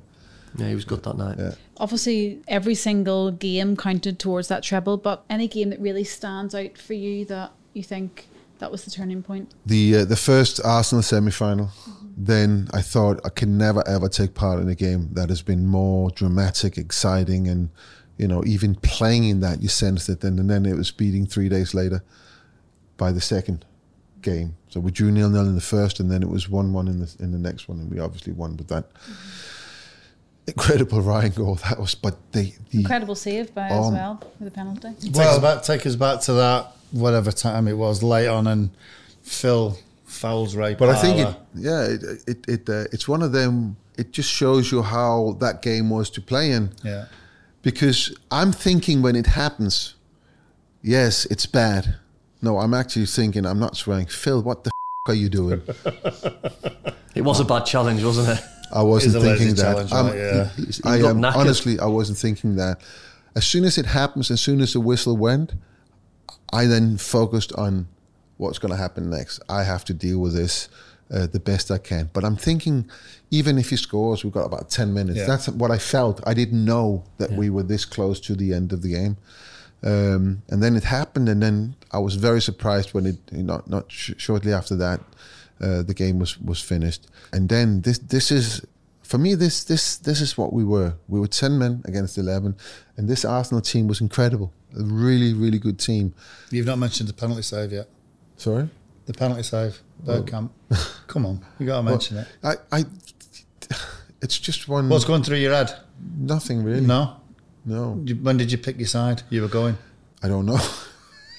I don't, honestly, I, I seriously Did you don't. read him in any way, or was it just a thought? Because keepers now, did you see? Yeah, I know. I Uh, know. who was it the other Tim day? Krul Tim the other Krul had day. on his water bottle. Yeah. But had, had you watched Bergkamp before and thought I- he's going to put it there, or was it just an instinctive thing? Say, I I'm think going. it That's was more me. an instinctive thing, and I, I, I wanted them. I mean, I, I love the whole, the whole sort of circus around Tim Krul's uh, bottle, and I, and I think it's really great PR. And he's again put himself in the headlines Yeah. from from a penalty shootout, and and he's brilliant. Mm-hmm. It's brilliant, but it is a psychological play. That's all it is because. So I, I did I did something with uh, with a sponsor for the World Cup in ten I think it was ten, where we uh, we created an app that when we get into this period when, when a game can go to penalty shootouts, you can as a viewer you can sit there and you can see the app. So every player that comes up, you will have the last ten penalties that he's ever kicked mm-hmm. it didn't really work you didn't have enough data. But what you could see from the data that we had was that players never put the ball in the same place. And I always kind of instinctively knew that. So for me, it was more in order I have I have no control over a penalty. I don't I mean the referee decides when he can take it. The penalty taker decides when he's going to do his run up, from what angle he's going to do the run up, what foot he's going to hit hit it with, the pace, the side, the height, everything. He's in control of everything. I'm I'm in the middle of a lottery here. So I want to have some kind of control. So my decision is this is what I'm going to do. I'm not I don't even know who's going to take the penalty. I don't even want to know about it. I mean if if anyone Yeah. came up to me in in, in, in you know one of the coaches ah when it goes to penalties I would say no I'm, I don't want to hear it. I think what Tim Krul did was brilliant because what he did was he, he and it was so clear on that ball. He, he made a big num you know big effort to, to, so, so they wrong. could see that the, that he had and they would be thinking who who who what, what what does he know He's about done his me homework, yeah. and you could see that the last uh, the the was it Fernandez penalty Mm-hmm. is so bad. I mean, it's so bad. And he's thinking about this. I have to score. He knows something about me. What am I going to do? Oh my god, you know. And then he puts the worst penalty. I mean, and he and, and he saves it. So for me, and I did this with penalty shootout as well. I just decided, you know, penalty shootout. It's happening now because the game's over. Okay, I'm going to go left, right, left, left, right.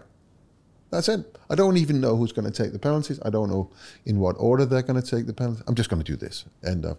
And the thing is, because it's a lottery, I ne- I now feel that I have control over the situation, and I think more than anything, that's what you have to have. Hmm. And it takes, you know, it takes the importance, the pressure, it takes everything away because I now made a decision. Did you enjoy penalties being taken against you? Did you enjoy the buzz and the pressure? I enjoyed playing and winning games and whatever I had to do in the games, I would face it. I wouldn't, you know, I wouldn't be faced by it. I wouldn't be scared or afraid of it. I, I, you know, I, I, I knew the consequences of, of, you know, if, if I weren't, if I wasn't saving anyone of the five, I, I knew that on, you know, on probability was that we would we'd lose.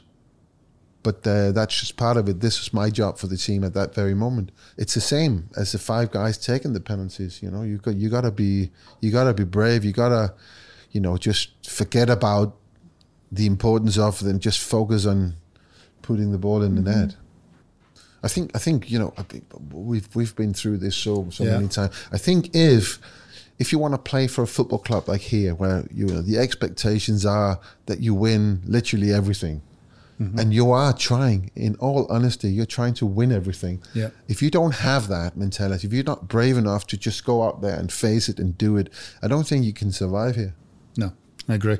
So we win the league Win the against league. Spurs last game of the season. Brilliant. We play Newcastle FA Cup final, which was doddle real. How easy could that? I mean, that's, I know. I, I, yeah. Yeah. I don't. I, this is one of the mysteries still for me. How could that happen? How could it be so easy? Mm. We so we. Come on, stop being disrespectful about Newcastle. Come I'm not. no, I'm joking. but it's all about grabbing It an was an easy opportunity when it's there for you. And I mean, it's not many trophies they won, Mm. is it? So so when the, I don't know why it was so that easy. I mean, if if I was Newcastle, I would have piled on the pressure and I would have just kept going at us because they knew we had this game on the Wednesday. yeah, yeah. So we get to the final. How much I've now let me how much of leaving Wembley and ending up back in Manchester can you remember? Not a lot. Probably asking the wrong person there. Yeah. um, no. It's weird. Did you have a party after the FA Cup final Yeah. win? So you had a drink? Really? Yeah. Did Yeah. you? Oh, you allowed it? Well, I'm surprised. Yeah, we were all I mean, we had this Especially game, with such a game coming up. but we That- had that, this that was, game as that was one thing the manager always used to always used to say. Celebrate. Celebrate. Yeah. Yeah. And then we, st- we trained at Burnham Beeches on the Sunday or the Monday. Flew out to Barca. Concorde. Concorde. I can't remember anything. I, I knew I know the hotel that we stayed in because I'd been yeah, in there before. No, no, we and I'd been stayed. We stayed at the Arts after the game. Was it after the game? Yeah. See, I don't We even stayed in some don't even remember what hotel. Sitges or something like that. We stayed out out of Barcelona and then we travelled in on the day. Can't for the remember the, training session the night before. Yeah. I can't. I can't. Yeah. The one thing I do remember is Kasper and uh, and uh, Teddy's son Charlie Charlie. Yeah. appearing in the dressing room, and and you went. You know, with Champions League, the security is just incredible. If you don't have the right accreditation, the right letter Mm. on your accreditation, you you are not allowed. And and they were they were in the dressing room. Things must have changed from when I was a kid. I was never even allowed on the pitch for the lap of honour. Never mind. any- Get in the changing room. Were you never? Never. You're kidding me. Never. You're the only one then. Only Everyone one. else's I know. kids were. Uh, Probably because you were Yeah. badly behaved, Alex. That was your dad. Yeah. In the early days, there were, the families were never allowed on the pitch. Do you remember? No, I don't remember that. Yeah, they weren't. Well, I do because I remember trying to get Of on and I wasn't allowed. so, how do you think they found their way to the dressing room? I don't know. Kasper Kasper always says it. He said to all the guys, "Look, my dad. My dad is." Yeah, see, I don't. Believe I was going to say, it- I don't believe him. But it was uh, it was weird, and, and you know back then mobile phones we didn't really have them, No. so it was one of them as well. The uh, the the the mothers and the wives and all these they they had to leave their own coaches back to the hotel, so she just had to trust that he was somewhere. So so weird Somewhere. But That's then, then the brilliant thing f on, on that is that then I have I've got pictures with him and the trophy, Yeah, and yeah. Uh, he's got great pictures with all the staff and the manager, and but um, I I it's weird about this final. I don't I don't really remember anything. The whole event. that- Remember that? Really? Obviously, remember Basler scoring. What was your thought? What was your thoughts on the on the free kick? I remember it we, from we, obviously we, we was with it. Ronnie a couple of weeks ago, Yeah. and he said that him and Big fella. Was the it big Jancker fo- or? Jancker, Jancker, they just uh, you know coming together, and he never thought it was a free kick. But then the Yeah. free kick, free kick happens. Even Clive Tyldesley says it takes a deflection. It doesn't. It doesn't take a deflection. It's actually quite a good good hit. It sits in the right place. Yeah. Precisely where it But wants you it. should never get beat that side. Well, you think so. Well, you did. I, know, I don't care now because. Uh, um, But what would you think? I've used it. Did so, you think it was going to go over? Obviously, you must. No, but no? the thing is, uh, so so in one on one of my um, my my uh, on my pro license, I did my my independent study was on free kick, so I used that as as an example. Um, and what they do, so I've looked at it quite a lot, and it is annoying to be beaten, but there, there's no Mm-hmm. Yeah. ta- doubt No, no. about that. But when you look at it, uh, they put two guys up uh, next to our wall, Yeah. and as the moment Basler comes up, they actually dive into our wall, Yeah. which and and opens up. That means I just have to adjust a little bit this side because I don't know where he's going to put Yeah. it. And as soon as I did that, he hits it and it's Yeah. there. And I I I see it laid and, and you know I'm caught on the wrong foot and it's uh, it's all that. But uh, they worked it really well. It was actually one of my points in my study. So one of my conclusions is that you more than anything you work the goalkeeper. You have one second to work the goalkeeper. You know, the, there is one second from any distance on the perfect free kick from when it leaves the foot to it crosses the line.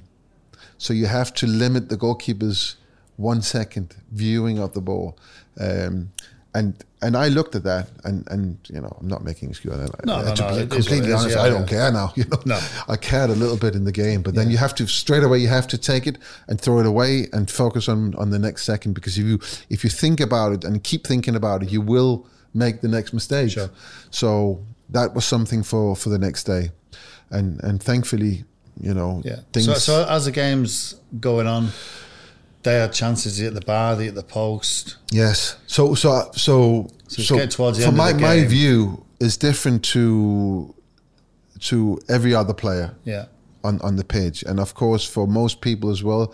Watching the game, it's very different because they, they, they look at the game side on, and I look at the game from behind, Yeah. and I see our problems very clearly. I see the limitations that we have. So so what made us really great was that we had Yorkie and Coley up front, you know, being at the end of Beckham's crosses. They knew that the crosses were coming in. We had Giggsy challenging from the right side. We had this powerhouse of Keane and Scholes in the middle. Um, but because both Keane and Scholes were suspended, we had to compromise on that. And that meant David Beckham was playing midfield. Jesper Blomqvist was playing left wing, yeah, and then Ryan was right, playing yeah. right. So we kind of some you know our core strength was away. I could see that even though that Ryan was brilliant on the right hand side, he wasn't Beckham. He wasn't putting No. those crosses in, and you can see the strikers making the runs, but the ball wasn't coming, and you can see them making runs for when from then uh, natural runs for when it's on the left hand side. But yes, but it's not Ryan. Uh, so so he wasn't delivering, and also not to take anything away from Butty and, and, and, and Beckham in midfield, but they Butty was quite quite solid. Um, he was he was not far off Scholes and Yeah. Keane, I have to say, but Beckham was not a central midfielder at the time. He was. He didn't have the same engine, and his instinct was very much to go right hand side and try to put those crosses in. So we were a little bit thin in the way that we played, and we couldn't really play to our strength. Uh, and you see this happening. Oh, we we've got the ball. We're not really creating anything. Yeah. So as the game progresses and we're not we're not sort of uh, we're not producing the chances that we normally would do, we're starting to take chances, which is what this team was very good at. We're we're committing more people forward. We uh, I I don't know if people remember this, but when we get the uh, the winning corner, it's that that corner is from the left hand side and it's won by Gary Neville. Gary Neville is a right fullback, so he's completely opposite of Yeah, where yeah, he's supposed yeah. to be, and that's what that was the and that's the players or the team that we was. We were gambling, and this is why they had the opportunity, obviously, to hit the post. I know Jancker hit the bar off a corner. Um, but we gambled and we we we've you know throwing caution to the wind, saying okay, fine, we will be we will be man against man. Mm-hmm. Not will- if they had two up, normally you had three back, but now we're going to go man against man, and then just take whatever comes and deal with that. And sometimes it's much easier to play football that way because you just know you have to stay with this guy. Yeah. You know you don't have to you don't have to think about what's over there or you you have to hand him over to someone else. You just stay with that guy, but not always uh, that that uh, you're successful then, and hence the chances that they got, and then of course So it comes. the corner. The You got your head on it, didn't you? Just Yeah, the first of course one. I did. Yeah. Yeah, no, no, your dad's put that in. I think I think I just, I, but but. So, did, so the gaffer wave you up, or did you just went? That's me. I'm done. I'm I always did. I I never looked. no. I never looked. I never looked, and Had you had you looked and he'd have said stay? I would have gone. Yeah. Well, you would have. done, So there's no wouldn't point asking. It's My last game. What could No. you do? Yeah, exactly. Yeah, yeah, yeah. No, but I think So I'm not go- I'm not necessarily going up there to score or be the hero, but what we were up against You was caused this, panic. yeah, we, we were up against this incredibly well organized Bayern Munich team. They were they had read us hmm. and they played us perfectly. Made it so difficult for us in every department, every corner we had. We didn't even have a sniff. But now I'm coming up, and you could sort of sense that no one kind of knew what what we're going to do here, right? And it left, it left Yorkie not really marked, a little bit. Giggsy completely unmarked on the, The edge, of the box, and Teddy unmarked up from a run, Yeah. which was unusual. A little run to the front post, and then he's unmarked. Uh, and the panic, um, if you look at that goal, it was pure panic. I mean, the clearance he could have, if he'd taken quarter of a second more, Stefano, uh, Tennant, wasn't it? There was, Was that? Was it Effenberg who tried clearing it? was it Effenberg? It might have been, yeah. And he, he shanked it to the edge of the Half a second longer, you know, composed yeah. himself, he could have kicked it into touch and the game would have been Yeah. over. But the panic was there. And then Giggsy's shot on the edge of the box was a bit of a shank as well, wasn't Giggsy it? Yeah, shanked it. Giggsy It shanked wasn't a clean strike. I, I don't think it was a shot. I think it was, a pass. pass. With his He- right he foot. was- And then That- he, even Teddy it comes in off his Yeah, shin. he shot- yeah, he, yeah, he yeah. sort of drags it Yeah. as well. What's your thought then? oh my god, I'm running back, and all I can because I, I can't remember if it was silver goal or golden goal, but we are playing this, so this is going to go to extra time Oh, yeah, to my yeah. mind, and I've never played this. I, I'm pretty sure it was golden goal, and that means if they score, game the next one to score in extra time, game's Game over. over.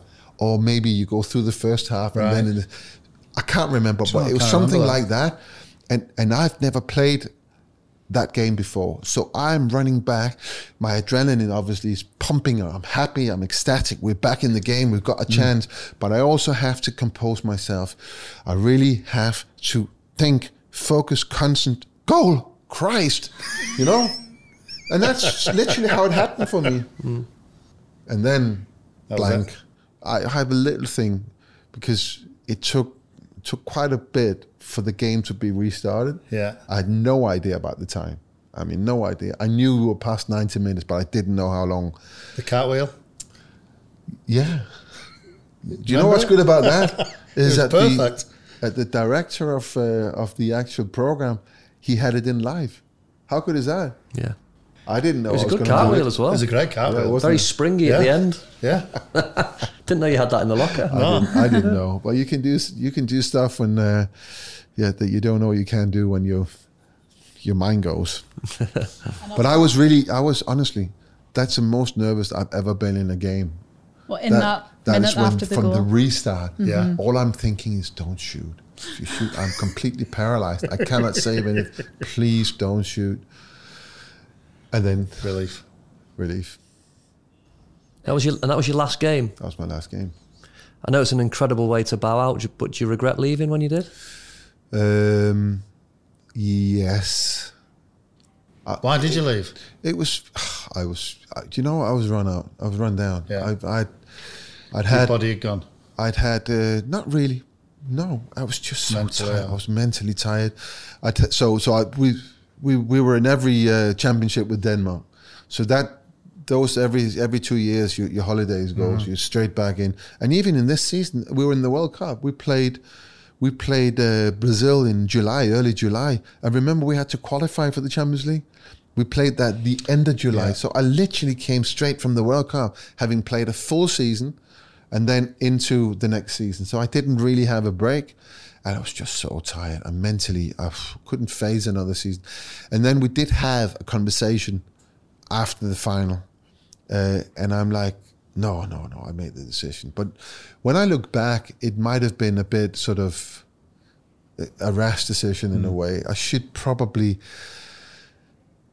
I mean, the manager could have asked me, "Are you sure?" He never did. He just accepted that this was going to be it. That was one thing. So Do you think if he had have questioned you, you would have thought more about it? I think if if I had been less proud and said to him, "I can't play every game," I, I listen. Yeah. I would be even in League Cup games where he's trying, he was playing. Uh, whoever was the other goalkeeper at the Raimond. time, Raimond, or uh, even there, I was really pissed off that I wasn't playing because I wanted to play every game. Uh, if I sort of stepped a little bit away from that and and and sort of spoken to him about you know managing managing me better, not better because he was doing really well, but looking after me uh, according to my age, you know, not playing me in certain games and and if I had been less proud about being on the pitch and and you know could accept one or two games just sat on the bench it probably would have worked out quite well for me mm-hmm. but I'm I'm not sure that my men- mentality was was uh, was right for that I don't I don't think that that you know not playing actually playing was was was the hardest part. It was every, you know, was packing the suitcase again and traveling. And if if I could have stayed home for one game, sort of every like I don't know every ten games, I probably it would have been an attractive thing. Uh, but at the time, I just needed to.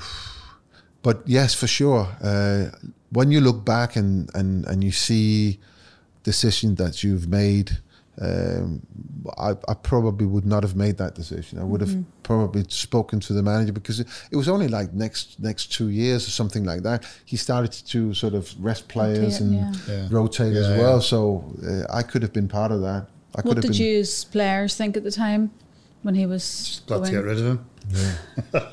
Yeah. no, you, you, it, it, the thing is, did you feel like he was? Oh, I mean, it was.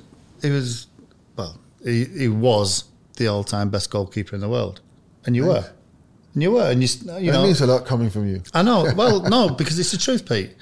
You know, you, you this is from the guy, right? This is from the guy. this is from the guy. We played Arsenal, we lost 1 0 here, right? And I'm up, actually up again for a free kick or corner. And as I run back, I get a hamstring injury.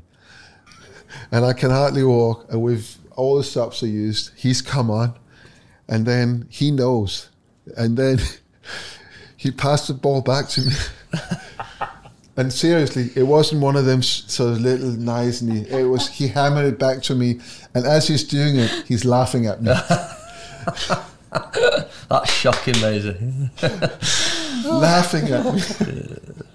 oh. But no, no listen, you're losing you're losing the best goalkeeper in the world, and now do you replace him? Mm-hmm. And I think from it was very difficult. Yeah, I think from you leaving to Edwin coming in. Yeah, yeah. I think there was about twelve or thirteen no, goalkeepers. I, I, I, it, I think it's a pop quiz question. I think it, I think it comes up to eighteen, but it's yeah, it's it's, it's goalkeepers playing half half a game and stuff like that. But but you know, but then, but then from there on, you go to Benfica, is it? Sporting. You go to Sporting. Uh, Sporting, Sporting. What was that like? Very very different and. Uh, it was brilliant and very difficult at the yeah. same time. So uh, I came to a club uh, that hadn't won the championship for quite a number of years. It's been between Benfica and Porto for 18 years. To be honest, I wasn't really sure about it. Mm. I didn't really, if I was completely honest, I wasn't sure about do I want to carry on or do I want to go into management? Yeah. You know, so I was really, but I, I decided to. Uh, I went I went there and I saw nice area and everything. So I thought, okay, let, yeah. let's give it a go. So it took a very very long time to to get the wording right in the contract. So it finished like three o'clock in the morning, and I was so tired and I was so worn out. I've been there all day. I've looking at houses and I was really, and the door opened, you know, and I was a, a, a, a press conference, a room full of press so I sit down there, I sit down, I'm tired, and the president says, Yep, we have just signed Peter Schmeichel, and now we will win the championship because he wins everywhere. And I'm like, What? So I joined the club. We had an Italian coach, and it was, you, you told me about your Italian coach at Kilmarnock. Mm-hmm. It was the same thing, three training sessions, very uninspiring. Everything you, you, you, you ate was measured up Every mm. player had to eat the same amount of food. We had Kim Berter, who was his right fullback. He was that tall, and then me. Ne- we had the same amount of food. I was hungry all the time, and you know, it was so weird for me. It, we we had spent two days before every game, even at home in a hotel. It was just so weird. Intense. He last he lasted for four games, and then he got sacked. And this guy Inácio came in, and he was brilliant he was absolutely brilliant. And we, you know, a long story short, we ended up winning the championship, which was, you know, an incredible thing to have been part of because for 18 years, these passionate people had never seen a trophy mm. and now they had this trophy it was just i mean you you experienced that and it was such a such a high which justified the whole move And then everything blew up in the next season because now they, and, and this is kind of the mentality, they thought they could win the Champions League because now they won the, uh, the, the league and now because Porto can win, then we can win. And, you know, they haven't got the patience and uh, they, they're very quick in. Uh, so, so, of course, it, it ended up uh, our coach being sacked after losing 3 0 to uh, Benfica. And, and it was Mourinho was the. Um, the Benfica manager. I remember what he did when he came here Yeah. with Porto when they scored. done, yeah. He he sort of ran up Yeah. all three goals. He ran up and down to the corner flag Mm. and back and celebrated. Uh, okay, that's he was Benfica guy. It was a Mm-hmm. big game. Obviously, it's the biggest game in, in Portuguese football. The next day, we sack our coach, and, and Mourinho half an hour later, he uh, he uh, he leaves the Benfica job, leaves it, quits his job, which is totally uncalled for. Uh, and the rumor was that he'd signed with us. And this is this it's divided by a street. You know, so that's half a mile between the two stadiums, and it's like this. You know, it, they are the two fiercest Yeah. rivals in, in Portuguese football. And within like half an hour, the car park in front of the stadium was full. I was demonstrating. They do not want Mourinho here. We will not have you know Mourinho. We don't want him. Absolutely not. No way. So, and I know for a fact that uh, that was a contract. I knew it. It was a deal. That happened on the Monday. On the Tuesday, uh, our coach Inácio comes in. Everyone's off. He comes in, and I said, "What are you doing?" I thought you guys. Well, they called me back in. So he went upstairs, came back down. He said they offered me I could be uh, director of football, I could be manager, and I could be coach. And I said we won the championship uh, uh, with me as a coach, so I, I I'm I'm the coach again. So so they reinstated him Well, Wow. on the Tuesday, right? On the Wednesday, and I'm not lying here, they sacked him. and it was just a nightmare to be there. And I had an option for a third year, and even though we kind of really liked being being there and living there, uh, I, at this point felt that you know I had a knee operation. I felt I was I was like a new player again. Um, and and I, I wanted to come back to England, so I, I came back and played for Aston Villa, and I really enjoyed that. That was that was a nice return for me. Unfortunately, uh, Graham Taylor was was was a coach that took over from John Gregory, who had signed me. Yeah. Uh, he literally got rid of all of us with a little bit of a name. Dion Dublin, Jerry Ginola, Paul Merson, and me. We all left within a fortnight of him. Uh, I got told that he wasn't going to take my option for the next year. Um, and by the way, this is like, it's just after the transfer window ended. Well, by the way, he said, uh, "You're not playing anymore." Cheers. What? You're not playing. I don't want to. I don't want to be the manager that sees you go downhill. And I'm like, what? So I had four months, and I didn't want to finish like that Yeah. and that's why I had long conversations with the with the manager about uh, about Man City, uh, and at the time I really wanted to to go from from being active into management. Um, I was already starting on my badges, and and I worked with Sir Alex. He was absolutely fantastic to work. I had this chaos in in Portugal, some very good, some really really bad, and I also worked with John Gregory, which I rated so highly.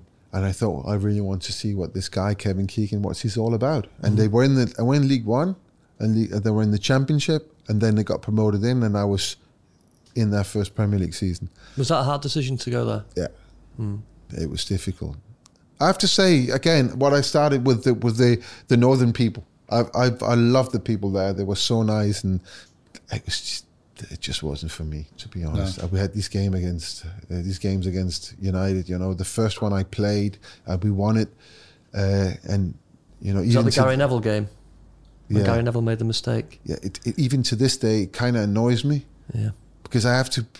It annoys me in the way that, you know, whenever these derbies are coming up, I have never lost a derby, and it, you know, and I'm like, mm, yeah, I won this one. I not okay. in- On the day, it was brilliant, and you know, Shaun Goater, who's a really Yeah. good friend of me, scored two goals, and I'm so happy for him. And but this late, you know, so many years after, still have to sort of talk about that, and yeah. I wasn't really. And then the game here. Um, luck struck me. I got an injury in, in the warm up. I, I, I wasn't ducking out of it, but I really did. My I always had a back problem, and it kind of popped up at times where I didn't know it was popping out, and I just felt that, and I just knew by from experience that uh, I shouldn't play. And I said, "Listen, I've got this," and I didn't play this game, and I'm. I don't want to insult any anyone from Man City, but um, today I'm quite happy I didn't do that because I came here with Aston Villa, and I have to say, I did not enjoy it. It wasn't nice we're, this we're, we're talking the day after we played Derby in in the cup, and I saw Wayne yesterday playing this game, and he was trying really really yeah. hard, but I could just see in Wayne exactly the same feelings that I felt. It's just not nice, you yeah. know. You, I belong to the other team, and I should never ever play against them. Um, so, so did, did you do you actually regret playing for City? Or? Mm, I don't think you can regret that kind of thing because there were so many other things that were good about that. Yeah, was I could bring my kids back; they could finish yeah, school course, from yeah. their school. Yeah. I always said, I said this early on. I felt that I landed precisely where I needed mm-hmm. to be as as a as a human being. I was born to live here, so in in many ways I was coming home. And since United wasn't an option, um, I had the second big, best option uh, at the time. Uh, so it was a tough year. I mean, it yeah. was a tough year, and I, I and and it, since I never went into management, I, I can say that in a way I regret that the basics for the decision um, never materialized in anything that I could use going forward. But then again, it could. I, I learned so much. Mm. A lot of it not very good. Some of it's good, um, and yeah. So it's a weird one for me. Yeah, it is. What about the um, game you went to shake Gary Neville's hand in the tunnel? In the tunnel. Yeah. Were you expecting this, that reception? This, I tell you what, I I, I kind of like him for it. I like him for yeah. it. Because that's what you, as a team, were all about. Yeah, it's, it, I, I, I kind of. I think we touched on that as well earlier, and that you have to do everything you can for your team. Um, and one thing is you put your passion in there, mm-hmm. and uh, I mean you have to look, you have to look very, very hard to find anyone who's got more passion for Manchester United than than Gary Neville has. So, do you know when you look at footballers now and they're giving it high fives and yeah. lovey dovey and everything in the tunnel? Yeah. Do you like that? Lovey no. dovey. I, I mean, keepers probably would be the only one you yeah. shake hands and that'd be it. That's another thing I really dislike as well is is when the game's over and your team hasn't got the result yeah. that you want them to have and you see them laughing and smiling with, no, with the opponents. I find that bizarre as well. Yeah. If you lose, you lose. Yeah, exactly. If, I, if I'm lose. the manager, if I was a manager for, for, for players like that, th- that that would sit really bad with, with me, and, and I would I would try to work. Mm. It's all. It, it, I know they don't have players bars anymore. When we played, you know, it was whatever it was in the game and you went in your own dressing room you got changed and you went to the bar for a drink and then you met your your yeah. friends or whatever yeah. then you could have the conversation away from the public eye but it sits really badly with me when when uh, when yeah I you do. know you haven't got your hey I thought you played really bad in that game and now you're laughing I mean mm. it's an insult to me yeah uh, because I'm a fan and you know I remember Ruud playing at Maine Road and we'd, we'd been beat he changed his shirt with whoever it was, and he came in and Ruud threw his shirt down, and he, the gaffer realised it was a hmm. City shirt, and he went, "Who the hell's is that shirt?" And Ruud held his hand up. Get that shirt. Get back in that dressing room and go and get, get your, your shirt. We've just been beat, and it's exactly the same. You yeah. think, yeah. Why would you do it? Why? I don't get the mentality of it all. No, I, I think I don't. I think you know. I know football's changed, but do you know when you, do you know when you, are against your opponents, they're your opponents for mm. 90 minutes, 93 minutes, 94 minutes, whatever it is. To me, I hate every single one of them. And I wouldn't want to shake any hands or anything unless I'm picking them up. I mean, just done them. But that'd be about it. Yeah. And and all that, you know, patting on the back and talking behind your hands and yeah, I'm. I'm, I'm I, so I. I mean, my position. You never. You were never really close to anyone. You, so so yeah. you you would mark someone. So you'd be with that guy maybe for eighty yeah. minutes of the ninety.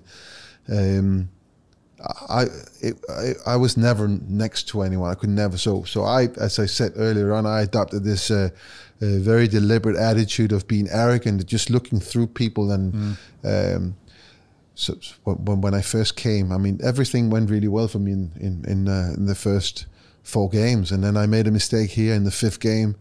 Uh, Lee Chapman scored, uh, but in this this period, you know, I came for crosses and I was fighting with players in the air, and I was coming out on the right side of all that. Uh, and this in this period, as banter always is in a dressing room, they say, "Ah, just wait till you meet Fash." Just and it was Fash, Fash, Yeah. Fash. So John Fashanu, and we I think we had Wimbledon in like the seventh game or something like that, away, and I'm thinking, who is this Fash? I knew who he was, but who? Why? Why is he so dangerous? So, for me, I already had this. I wasn't acknowledging anybody, and it annoyed Fash so much because he was used to being able to intimidate goalkeepers and you know stepping on their toes, and I allowed him. I allowed him, and then I just went for a cross, and then I made sure that if I could, you know, he would feel my presence, and. Um, there are two things about Fash. He intimidated everyone. He was one of these tough guys. So one one was uh, we played at Selhurst Park, um, and there's a situation where the ball comes sort of jumping in, and I have to make a decision of either going out of my box and head it away or, or wait for it. But it's only just if if you know my timing is right. It's only just going to be inside the box, and he's chasing it, and it's you know it's coming up to here. So I I wait for it and I come up. I, I don't wait for it. I time it so I, I catch the ball right on the line and he's coming in and my foot is up like that and I hit him here in his chest. And I'm, I'm you know, I'm just you know, Protecting yourself. protecting myself. And he's coming out with full force and he goes down like, like a, you know, he- he's on the ground. And I'm I've, I've, I'm on the line. I'm looking back. He's sort of got- going over there. I'm looking back. I said, "Oh, John, I'm really, really sorry. It's the first time I've ever spoken. I'm really sorry. I had to protect myself." And he stands up like, "Yeah, yeah, yeah, no problem." And, he, and I can see him. He's on the half volley, and he's going like that. Oh, he's in pain. He's in pain. And then, not long after that, there is a similar situation, but this time the ball's on the ground. But the advantage is with him. Yeah. I mean, all he has to do now, and it's you know, no one could blame him. Is just put his foot in, and he jumped over me. He never come anywhere near me again. And and and that was you know those little battles you have there. But the the other thing with Fash was that he was this tough guy. And and remember he had to retire due to injury. Mm-hmm. Remember how the injury came? I remember. Go on. Giggsy did in, didn't Giggsy, he? Giggsy in a did, tackle, didn't in a good tackle, Yeah. not even That was nasty. there, wasn't it? At A Old tackle, Trafford. yeah, at Old Trafford. I remember that because Dad tells a story that Fashanu rang him one night when he was at Norwich before he came to United, and Dad had done a radio interview, and he was obviously playing against the crazy gang, a little bit like what you're saying there. And the com- the guy asking the question says, "Are you, are you intimidated? Are you scared about facing Fashanu and Mick Arthur tomorrow?" And he was like, "No, no, I'm not scared of anyone." And he was making it, and in them days there was no mobile phones, and Mum's making his dinner on the Friday night. He, they rang the house phone. So we've just heard your interview, and we're going to smash you around the Carrow Road tomorrow. And Dad's saying, oh, "I could hardly eat my dinner." You know, you know what Dad's like as well. Ah, no, he never shied away from No, anything. no, no. I have. It was Probably why funny his enough, face looks like it does. Uh, Selhurst Park because it, not only Wimbledon there it was al- it was Crystal Palace it is Crystal Palace Mm. and and the thing about Selhurst Park was because there's this many games being played there and not the richest club two clubs in the world the pitch was always not very good So, yeah. and the, it was windy and and when well, you either played Wimbledon with Fash and Vinnie Jones and Mick McCarthy and all these guys, uh, or you played Crystal Palace with um, uh, Ian Dowie, for instance. Yeah. And Ian Dowie was probably one of the hardest players you could ever play against. Yeah. But um, we, we, we played this, it's actually Wimbledon because it's Dean Holdsworth. Uh, Yeah, and it's right in the corner, right in the corner of the box. And your dad's coming up for a header, and, and he comes in and he has got his elbows, and he just hits him Mm. with the with the tip of the elbow right in the forehead, and it splits open. Um, literally splits open. It's a gash, you know, I don't know, three inches. What?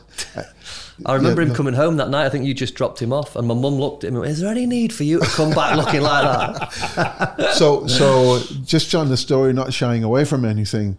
Uh, I'm, I'm, I'm straight away. I've got the ball. I'm like throwing it out, and I'm like, get get over here, you know, quick, quick, quick, quick, quick.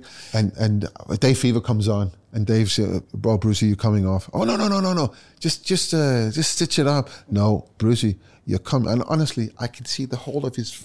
It's just Forehead, big. yeah, it was a bad It's yeah. just open, split open like that. no, no, no, no. Well, let's go, let's go in the dressing room and just uh, get the doctor to stitch it up, and we we put it back. No, Brucey, you're coming off. Your forehead is split open. Yeah, it doesn't matter. You know. And he, seriously, they had this argument. That was the He had, to, he had to come off. He, class. I can't remember which game it was, but he uh, he actually left a game here at Old Trafford and came back ten minutes later Yeah. with with a bandage on. He Like, blames the old doctor for that because it took the old doctor that long to get from the dugout all the way Yeah. down to the tunnel, and he was fuming with it. oh my God, he's, he's a brave man. he's a brave man. Yeah. Being stitched up by him. no, no, no. As again, that's But why he looks like, like he but does. you know, that, uh, I, I don't think your dad ever shied away from anything. He was, No. he was, he, He was, was incredible. Yeah, and and brave, really brave. One thing I remember about your dad, he said to me, he pulled me to one side and he said, "Listen, you, you're in good hands now," and I will never forget the words of encouragement of your dad. It was brilliant, so good because obviously he knew that Yeah. his time was coming to the end, and I was coming to United to replace him. But he, Brucey was absolutely. I'm not saying that because you're here, Al. Yeah. But you were brilliant with me. You really was. That's that's what when I talked about what the team is and and what my sort of mentality in terms of my role in the team uh, and what we have to do for the team. That you, it's, it's such a great example f- with your dad. We um, we had a training session here, uh, which was the last training session before we went down for the FA Cup final. And uh, he'd called Brucey into his little office, um, and Brucey came back like 20 minutes later, and he he, he, he got like six, seven players that the manager wanted to talk to. Come, manager wants to talk to you, and Bruce is still in the meeting, and um, we don't know at this point that he's not playing. So the manager says, um, "I'm going to change the way we play." Because he was so afraid of Steve McManaman. Oh my God! It's the only player I've ever in my whole career here experienced that that he was very afraid of because he was brilliant. I mean, Yeah, uh, yeah. he was incredible, by the way. Anyway, I want I want Phil Neville to man mark him, just follow him. And I'm like, oh, because we knew how to play. We were a very good team. Tactically, we at the time maybe didn't have the ability to change that much. Uh, but the way we played was was good enough to, to compete with anyone. So I'm thinking, hey, w- w- w- so Gaff, I think it's a really bad idea. We we every time we change, we don't Yeah. play well, and we're playing Liverpool FA Cup final. I think we should just you know. And he said, no, we're doing it. Absolutely, we're doing it. You know. And then he goes into a little talk about Steve McManaman, um, um, um, and then Eric said, Gaffer, I think it's a bad idea. Okay, we're not doing it then. but then your dad was in that meeting, and we didn't know at the time that he'd been told that he because he wasn't even on the bench, was he? No, he thought he might have got on the bench. Yeah, I I remember don't. when we I all got think to Wembley, he on been told. He's been told, and that speaks volumes of your of your dad as a as a human being, but also as as a captain because he was club captain at Yeah. the time. That he had he was big enough to uh, to still be you know be be taking care of of of uh, the rest of us, and Yeah. it doesn't surprise me No. that he's done that to you or said Yeah, that to you. Brilliant, brilliant. the the pain of retiring, or maybe not for you, it wasn't pain for retiring, maybe it was the right time, but you obviously were going to have that legacy with your son as well. Yeah. Were you moulding him into be the you know, tops of no, I, I I cannot take any any honor of that or any credit from that. He uh, and you you know him you you know him as a as a good friend. You still Yeah. see him. Uh, every day. Kasper is is uh, is is a very committed man. I was going to say young man, but it annoys him a little bit now because he's 33 years old. but he is he's always been very committed to whatever was his thing at any given point in his life. So uh, when he first came over, it was football. Then he went. He he wanted to be a policeman. He and then- fluctuated a lot, didn't he, when he was really young? Yeah. Then it was a doctor, and and whenever he had these these ideas, he was full on, full costume, full uniform, full everything, you know. Um, and then he went back to football. I think, um, I don't think he he really thought about being or becoming a footballer until he went back uh, to Denmark for one year at a school for sports, and there was this teacher there. Uh, he was he, so he's he was obviously playing football, and this teacher was taking care of him and, and, and kind of without saying you're talented, you should do this, but trying to sort of mold him into to uh, to to have the, the the belief that he could actually be a footballer. So so uh, when he came back from that school, he said, "I'm going to have a go." Um, and then the first thing we had was a talk. You know, what am I? Am I your coach? Am I your advisor? Am, am I your dad? So he said, well, you, you, you, I want you to be my dad. So we made an agreement back then that if we ever talk football or his football, because we can talk football on broader line, ever talk his football, his game, uh, he will have to come to me. And uh, it's been working. It's been working. I mean, there are, you know, one or two moments in, in, in you know, it's 15, it's more. Christ, it's 17 years now Yeah. the, there's been moments where I felt there was one they they want the championship not not the Premier League but the mm-hmm. championship with a couple of games to spare and I I was at the game they wanted that and then I'm with him at the next training session and I, I you know I, I say to Stouty while Kasper's listening Stouty is his goalkeeping coach I said listen I think you should challenge him a little bit. I, I would really like Kasper's starting to position to be a little bit further out. So I'm some kind of demonstrating it, and it's completely deliberate. You know, just ignoring that Kasper's there and trying to manipulate manipulate the coach into thinking I've got a good idea here. Because and then I make my case why, and and uh, and um, uh, but that's that's just about the only time I've ever sort of been directly in with something. Other than that, he he's used me as a sounding board, and mm-hmm. and I'm, I'm sure that you you must have had the same with your dad. Yeah, yeah, yeah. I was a little bit different where I played for my dad, but we had good educations. I went, when, when I look back to when we were young, we had a, we lived in a great place, and that's all we did really. Mm-hmm. As you touched on before, you get home from from school straight out in the street, Yeah. kicking. I was mm-hmm. blasting balls at him constantly every night of our lives for years, and that gave us both the education, like the, Yeah. the basis to go and obviously try and make it in the game, and we and then we ended up at Leeds together. Yeah, no, that funny- it's so it's so um, funny it's incredible because now uh, your your daughter and my granddaughter Yeah, are classmates. yeah, good, best pals at school. It's, it's so it's it's just these these coincidences that keeps popping up. I had a phone call off your mother, and she said, "Oh, have you heard about Alex?" And I'm thinking, Christ, something's happened. What's happened to Alex? He's just signed for Leeds, and Kasper signed for Leeds the, the week before. Yeah. So now, I mean, now they're going to be teammates. Kasper's actually going to be playing behind Alex. So here we got history repeating itself. It's so weird, you know. Yeah. at United's rivals as well. Yeah, yeah. Do you know the thing was they At had a, Leeds they, off they, any place. They are now, and they had a chant where we were playing one day, and they were chanting, and it was a terrible chant, and it was your dad's a bleeps, but you but used two are all right. And I said to Kasper, I said, just ignore it, Kasper. Just get on with it. You know what Kasper's like? He's turned around to the Revie end and he's got his arms out like, Yeah. for it.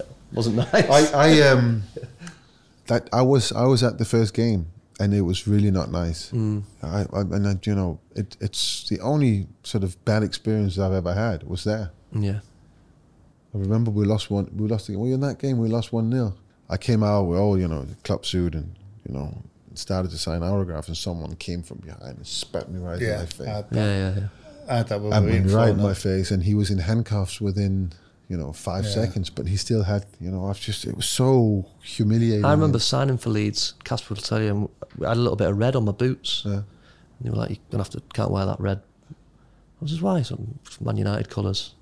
I, I should have known then that this this is this could be a problem here. Peter, if you had to recommend somebody for our podcast, one of your ex teammates, who would that be? Or it doesn't have to be a teammate; it could be somebody that a coach that you Ah. had here, or Now, Fergus, obviously. Oh, Trying that Sir- Do you have to call him Sir Alex? You call him whatever the you want boss. now. He's not your boss. The boss. Yeah. He's he's um, that would be very interesting. So who you've you've you've got obviously a source score and Eric you've already had. Uh, Done Pally. Denis. Yeah. Pally, done Pally, done Bex, Denis. Bex, we try to sort out. Yeah, that'd be nice.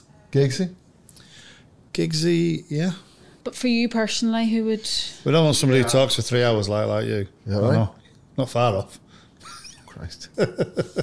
um, Sir Alex for sure. I Yeah. mean, yeah. That that will be longer than three hours, and it should be. Yeah, that could that could go on for weeks. That one. um, when you look out in the pitch, just finally, what what does this club still mean to you? This is um, this is a place where I've I've been emotional about this place since I can remember, um, and it it still affects me, good or bad, on how the team is doing, um, and I think you know I will take that to the grave. I've had it's a weird thing. I have this other team now, which is where my son is, and it's it, at the moment it's Leicester, um, and and I'm I know that it doesn't matter if he goes somewhere else, it's also going to do that to me. Mm-hmm.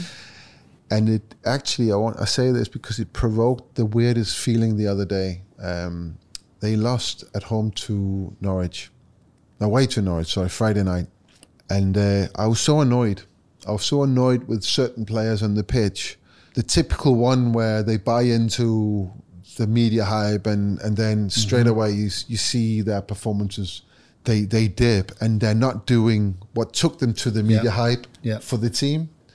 And when I woke up Saturday morning, I felt that I had been in the match and then I I had lost. And it's mm-hmm. the first time I had this feeling. So I will always have this where my son is. And it's so weird to to find yourself in those kind of moments, if you like, because my passion in football has always been here. Even when I played for Brøndby, even you know, it's. I remember this. I, I said I've seen I've, I've seen Sir Alex. I've never ever met him. When I said that, we were in we were in Spain. We were preseason training. They were sort of. It was this year with the FA Cup. Mm-hmm. Uh, won the FA Cup, and your dad was there as well. And they they took priority on the pitch, so we we were training after them, and we were on the pitch, and and but I I left. I mean, I left for training like an hour, an hour and a half before everyone, and I was hiding behind the trees, watching them train. And this is my team. I was. I was in that hotel, so I met met some of the players or yeah. whoever had the badge here in the lobby. I would say hi, and if they said hi back, it was big. yeah, yeah. and and I've had this in my system, and and that's gonna go on till the day I die. But it's weird also to have this with another team. Mm-hmm. So maybe we should combine it. I mean, it's just a good idea, you know. Bring Kasper. Bring Kasper here. Kasper. Be easy just to sign him, wouldn't yeah. it? Yeah. Well, it's been an absolute pleasure. Thank you pleasure so much. Yeah, brilliant. That. What a podcast. Did you enjoy that one, Maysie? I did, yes. Yes, it was um, very enjoyable. It Some was. great stories. Things that, you know, you just don't you don't hear. That, mm-hmm. that, that's that's a good thing about doing these podcasts that you get the, the story from Pete of him growing up, coming to the biggest club in the world, and yeah, just a really good podcast. Mm-hmm. I enjoyed it. Did you enjoy that one too, Alex? Yeah, obviously nice to hear some from stories from such a Manchester United legend, so I'm sure it'll be a good listen. Mm-hmm. Well, it really was indeed. Uh, that is all we've got time for this week. Uh, we will be back next week with another episode, so make sure you're subscribed so you receive that as soon as it is available. If you're new to the podcasts, then why not go back and listen to all the amazing episodes in our back catalogue? If there's anyone you would like to hear from in future episodes, you can get in touch. United Podcast at manunited.co.uk. That is UTD podcast at manunited.co.uk. Uh, that address is in the show notes if you need it. And as always, we would really appreciate it if you could rate and leave a review wherever you listen to your podcasts. We will see you next time. Bye for now.